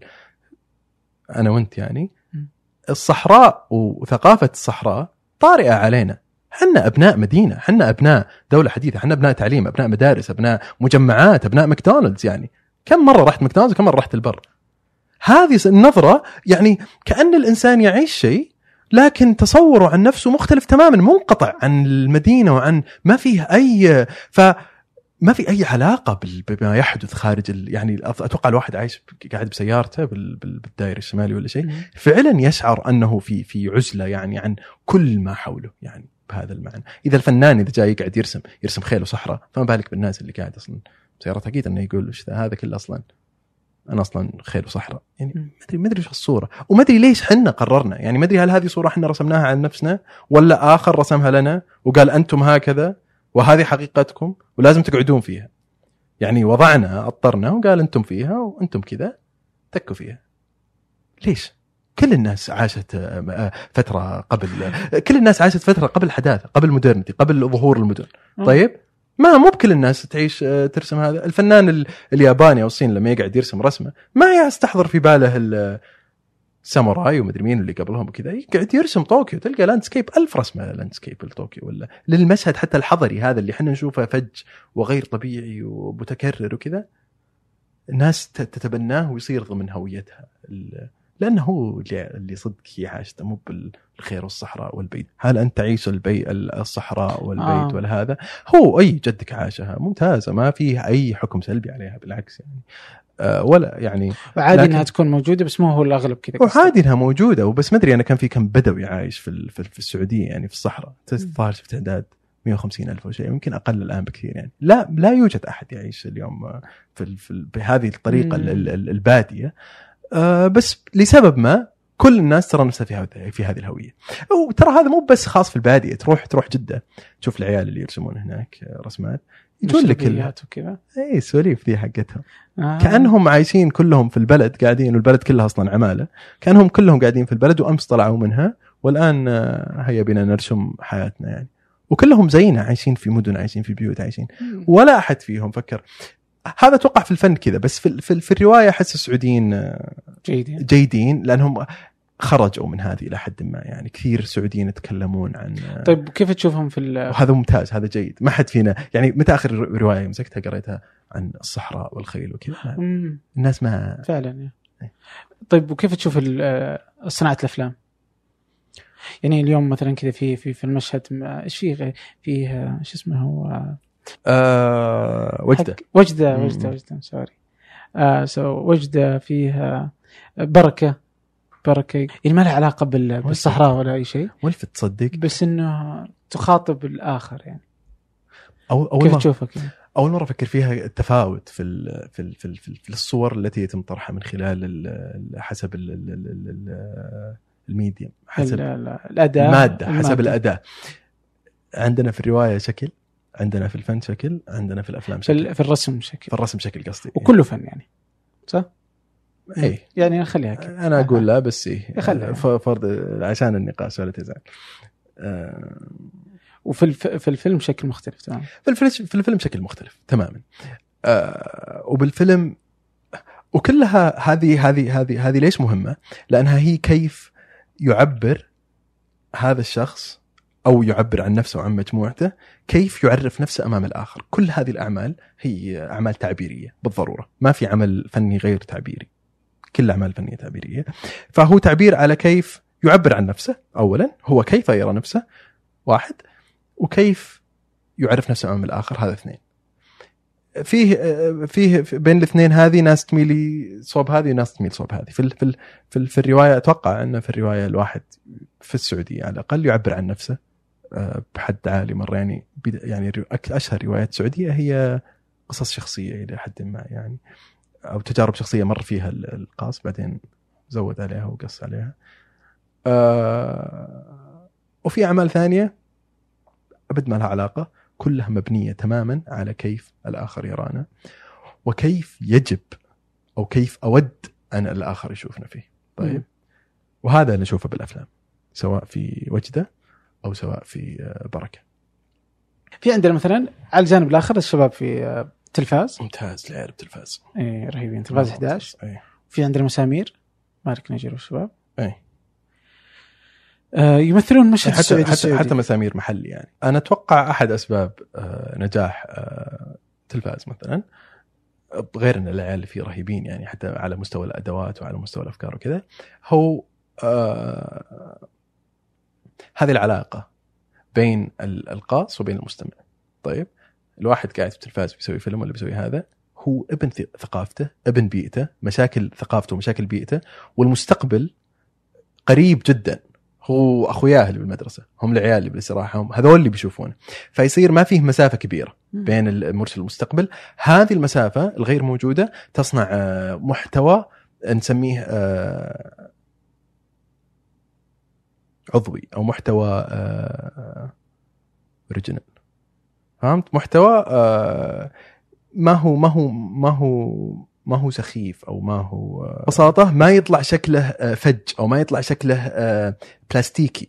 يطلع شكله حقيقي مم. يطلع شكله آه، كذا يعني صدقي فهمت؟ يعني جامد ماسك نفسه.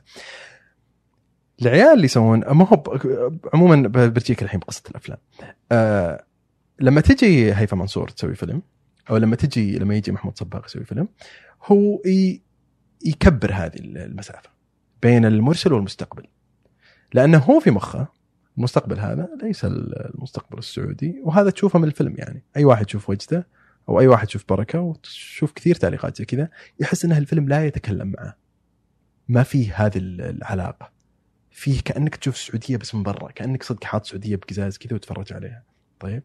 وهذه لأن أنا أشوف ال- المس... ال- ال- ال- اللي في مخ ذا المخرج هو الآخر الأجنبي الذي اللي هو قيم على الجوائز العالمية اللي هو من سيضعه في ال- ال Netflix ولا في ال IMDb ولا هو اللي بيعطيه ال- الصح. وإذا اعترف فيك الأجنبي هو اعترف فيه يعني اعترف فيك في العالم زي ما كنا نقول قبل شوي عن المعرفة وإنتاج المعرفة وكيف إنه إذا أنت تكتب عن ابن تيميه في لندن غير لما تكتب عن ابن تيميه في جامعة الايمان فهو فيصير المخرج يبي هذه أحد إشكال طبعا الافلام السعودية غير إنه يأكلونك بالملعقة الأفكار حقتهم يعني وعظ يعني كان افلام مطاوعة عرفت؟ تجيك لماذا تخنقون المساحات العامة؟ لماذا لا يوجد قيادة مرأة؟ فهمت يعني كذا يأكلونك إياها أكل يعني تأكيل الأفكار حقتهم، بس هذا يعني نقاش آخر. بس هذه المسافة هي اللي تخلي وهي بالضبط وهي بالضبط هذه المسافة اللي تصنع مع ال- العمل هي اللي تخلي فيلم زي وجده أو زي آه، بركة يقابل بركة. وهذه أنا أفلام بركة شفتها بنتفلكس آه، وجده أنا شفتها بالسينما هنا بنيويورك. طيب في سينما يعني ما كان تحت أي برنامج ثقافي سعودي. فيخلي هذه الأفلام ناجحة. ناجحة بالمعنى أنه الأجنبي يستقبلها ويعرضها ويجيب لها سينما ويخلي كنت داخل كل الصاله الأمريكان في 2013 أتوقع نزل وجده أو شيء بالشتاء. آه كل الصاله كانت أمريكان. طيب في نفس الوقت تشوف أفلام ثانية حقت الحمود أتوقع بدر الحمود اسمه مم. شفت له ظاهر فضيلة أن لا تكون أحد أو شيء هذا الفيلم إذا بيجي يعرض أو أو أفلام ثانية غيرها لأنها محلية لأنها تتكلم مع الناس لازم يعني أنا شفت فضيلة تكون لا تكون أحد أو فضيلة أي. أن تكون لا. أحد شفتها في آه، مهرجان كانت هيئه الثقافة مسويته في نيويورك وشفتها مرة ثانية في آه، آه، منظمة الدراسات الشرق الاوسطيه في في أمريكا. وكلها كانت بدعم من من الحكومة. أتوقع حق ميسا كان من الحكومة. أو حتى في سياق شوف يعني في سياق دراسات الشرق الأوسط. يعني م. بنجيب لكم أفلام تقول لكم عن السعودية كيف. لأنه في هذه المسافة يخلي الإنتاج المحلي آه، محدود الوصول. لأنه لا ي... الأجنبي ما يتقبله. الأمريكي لما بيجي يقعد يشوف فيلم عن السعودية يبي يشوف حريم منقبات يبي يشوف آه، آه، اختلاف في المساواة يبي يشوف آه، ثقافة كذا ما فيها مساحات عامة يبي يشوف هيئة يبي يشوف يبي يشوف هذه الأشياء الغريبة عليه. ما يبي يشوف فضيلة أن لا تك... أن تكون لا أحد واحد. وهذه ص- قصة صدقية. يعني قصة صدقية اقصد معنى أنه معاشة. واحد يروح يمر واحد تاكسي يوديه كداد مدري وش. ما يبي. هذه فهمت. ما يعني ف... فهي لعبة صعبة. انت تبي اعتراف الآخر. بنفس الوقت تبي تصنع شيء محلي. بنفس الوقت ما تبي تكون تصنع شيء بلاستيكي. يعني هي لعبة معادلة صعبة وحسب أنت صدق من المستهدف أو وش هدفك من صناعة العمل هو اللي يحدد هذه اللعبة كلها. أوكي. هذا اللي يخلي تلفاز مرة مشهور في السعودية بس في أمريكا ما حد يعرفه. زي كذا. لأنه محلي يتكلم مع الناس زي كذا فيصير ال- ال- ال- المستمعين حقينه محليين بس بشكل واسع ويتكلم معاهم وشغله ممتاز. بهذا المعنى. الحين تكلمنا عن أكثر من مكان أكثر من مجال أكثر من فكرة. آه فيها الله. فيها فيها أكثر من شيء. آه يظهر ماجد إنه ينتقد عادي يعني الأشياء يعني والأسماء والمقالات والفن و... والناس إيه. المفروض ما تقول اسمها آه لا لا, لا الحين الحين ما مدى إنه آم، إن في حدود ما بين العمل وصاحبه؟ أي أي شوف أنا أنا يعني لو واحد جا قال لك مقالتك زباله يعني فاهم. لا يعني إيش ما مفترض إنك عادي حلو وتكمل. المكدونالدز حقك؟ والله أنا بكمله بكمله ما علي. بس هل هل يجي ناس تقول مخيسه؟ إيه.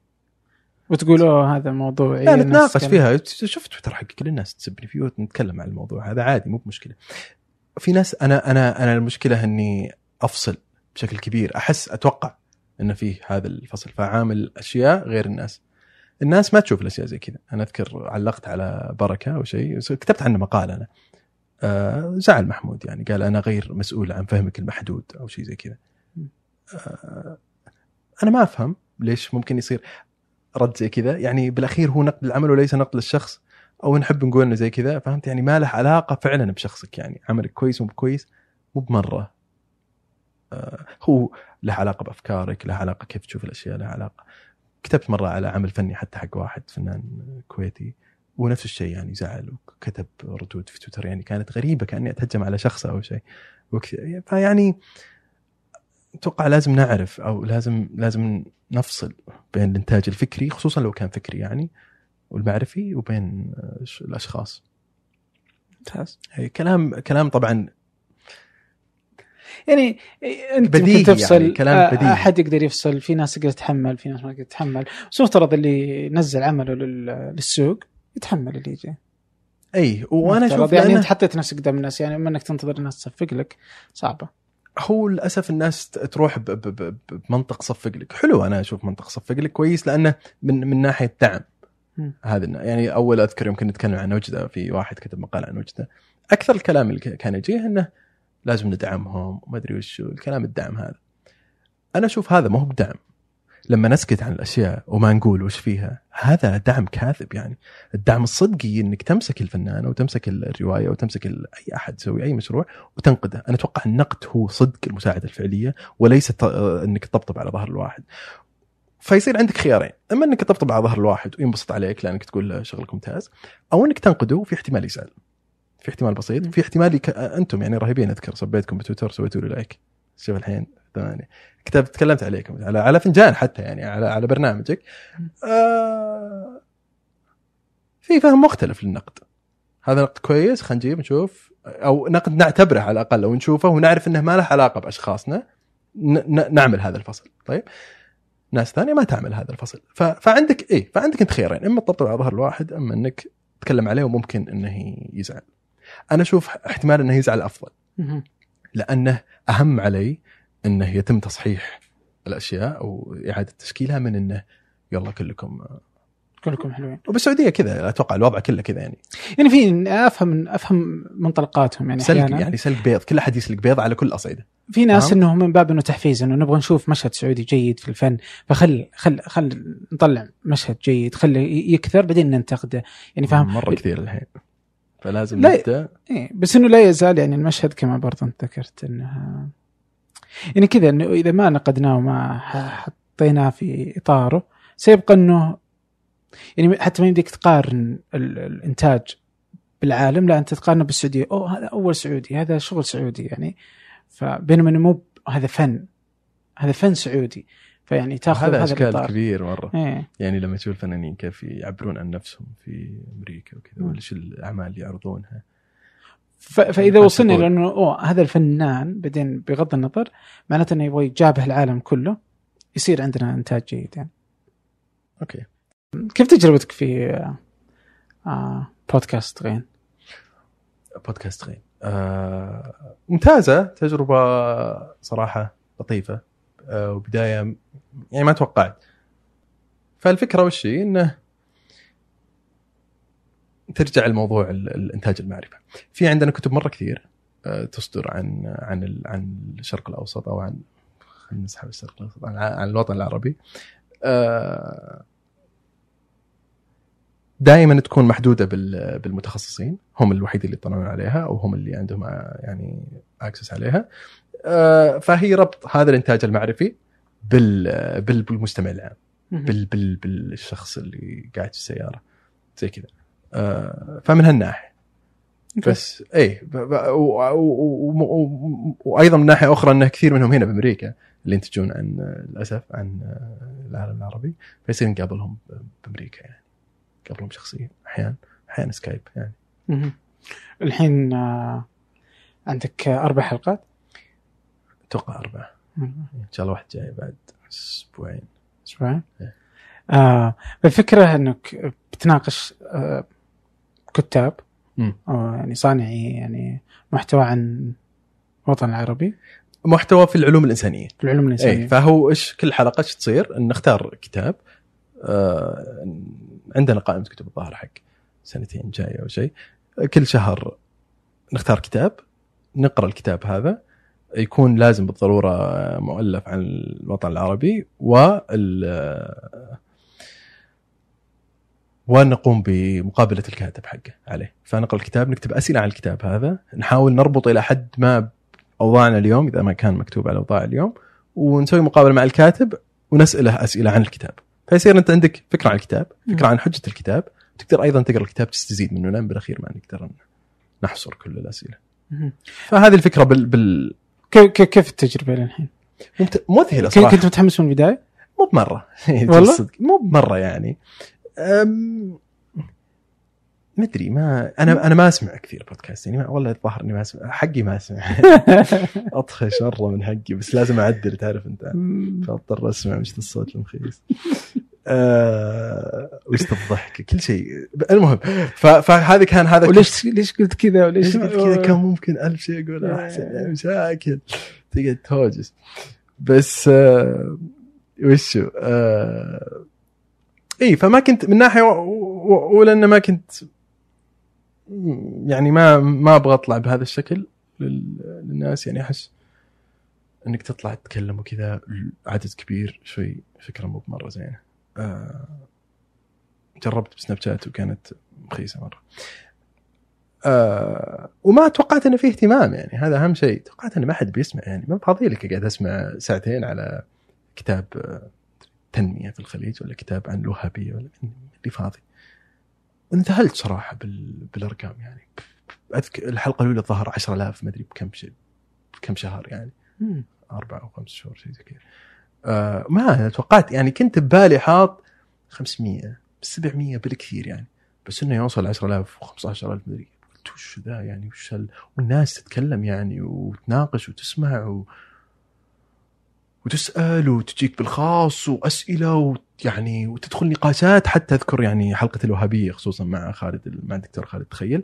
فتحت نقاشات كبيرة مرة بتويتر أنا أشوفها وأنا ما لي علاقة فيها حتى ما لي دخل بالمنشن يعني. بس أعيد الموضوع إلى السطح واعيد نقاشه وكذا فكان كان كان مرة حلو عرفت تشوف الناس تقعد تتكلم كذا وتشوف ناس صدق رزينة يعني ناس ناس عقول يعني تناقش هذه الاشياء. فاهم؟ وإذا كان فيه إيش إيش في شيء كذا كان صعب عليك يعني؟ إيش في إيش في شيء كان صعب؟ آه في قصدك آه، في في التجربة في كلها. التجربة والله أكثر من شيء. منهم قلت لك هذا ال- هذا طبعا غير البطانية يعني. غير البطانية. هو في البداية أنا ما أدري أنت كيف بدايه صراحة ما أدري كيف فينا- هذه نقعد فيها في ماك إن شاء الله نتكلم. عليها. آه سويت جرين ماك ماك. آم، التقنية ما أدري وش السالفة فاضطريت أدخل بريمير وجراج باند والسواليف ذي كلها. آه ونيويورك وما في استديو وشقة صغيرة. يعني مأساة. صدق مأساة. تصير البطانيات تصير هي العازل. لأنه عندك وننات برا. تصير كل ما تسأل سؤال تغطي تحط البطانية وتسأل. بعدين تضطر تعدل. أنا أتوقع هذه أنتم ما تسوونها بثمانية بفنجان آه، تضطر إنك تشيل كل ص... ك- تكتم صوتك كله لما يجي ال... ال... لما يعني لما يتحدث الضيف. لأنه أنواع الإزعاج الجيران الوننات الشرطة الإسعاف كلها تجي بالخلفية يعني. فأنت لازم تشيلها فكان فيه إشكال تقني. هذا إشكال تقني صعب. كان يعني انحل صرت آخذ استوديو في نيويورك فانحلت المسألة. الإشكال الثاني أحيانا إنه ما فيه اللقاء ال- المباشر. المباشر هذا. يعني ما تقدر تجيب.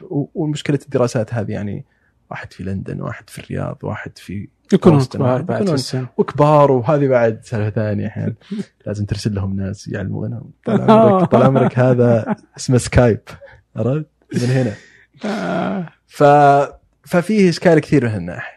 الاشكال الثاني اي. فلاحظت إن بعض. المق... اللي أقابلهم شخص لشخص يكون مرة أفضل من إني- حتى على النقاش يصير آه، أكثر آه، طبيعي أكثر مو طبيعي سلس سلس راحت الكلمة سلس شفت أقول لك آه، سلس أكثر آه، غير لما يكون مكالمة لما اكون أعرف الشخص غير لما يكون هذا آه، أحيانا عندي أسئلة أبغى أسألها بس هو ياخذني طريق ثاني. يعني هذه الأشياء عرفت؟ آه بس تجربة ممتازة مرة لأني بالأخير مو أنا أختار الكتب الحالية اختار أنا معي الشباب يعني. فأضطر أقرأ عن أشياء أنا ما ما لي فيها ولا أعرفها ولا لي خلقها. كتاب أذكر مرة سوينا كتاب عن داعش مدري مقابلة عن داعش. مع حسن حسن ما ما أعرف ولا شيء أنا عن داعش يعني. فاضطرني أقرأ كتاب مدري 400 صفحة عن داعش فمن ناحية يعني حتى على مستوى فردي كويس. يعني. بس بس أتوقع أزين شيء هذه اللي يقول لك ال ال ال الاهتمام ال- دليل إن في ناس صدق تبي تعرف عن العلوم الإنسانية في خصوصا بالسعوديه، السعودية. هي يعني اي يعني تقدر في تشوف أنت في يعني مثلا في الدول العربيه يعني في في في في شكل من الإنتاج يعني الموجود بس يعني السعودية يعني غايب تماما. في السعودية غائب أتوقع عشان كذا آه، يصير الاستماعات أعلى من السعودية. ولأنه ولأن السعودية آه، مسيطرة على الإعلام ترى استهلاكا وانتاجا استهلاك اليوم. الانتاج مم. أنت اخبر. يعني آه، يعني 40% من مستخدمين تويتر في العالم العربي كله من السعودية.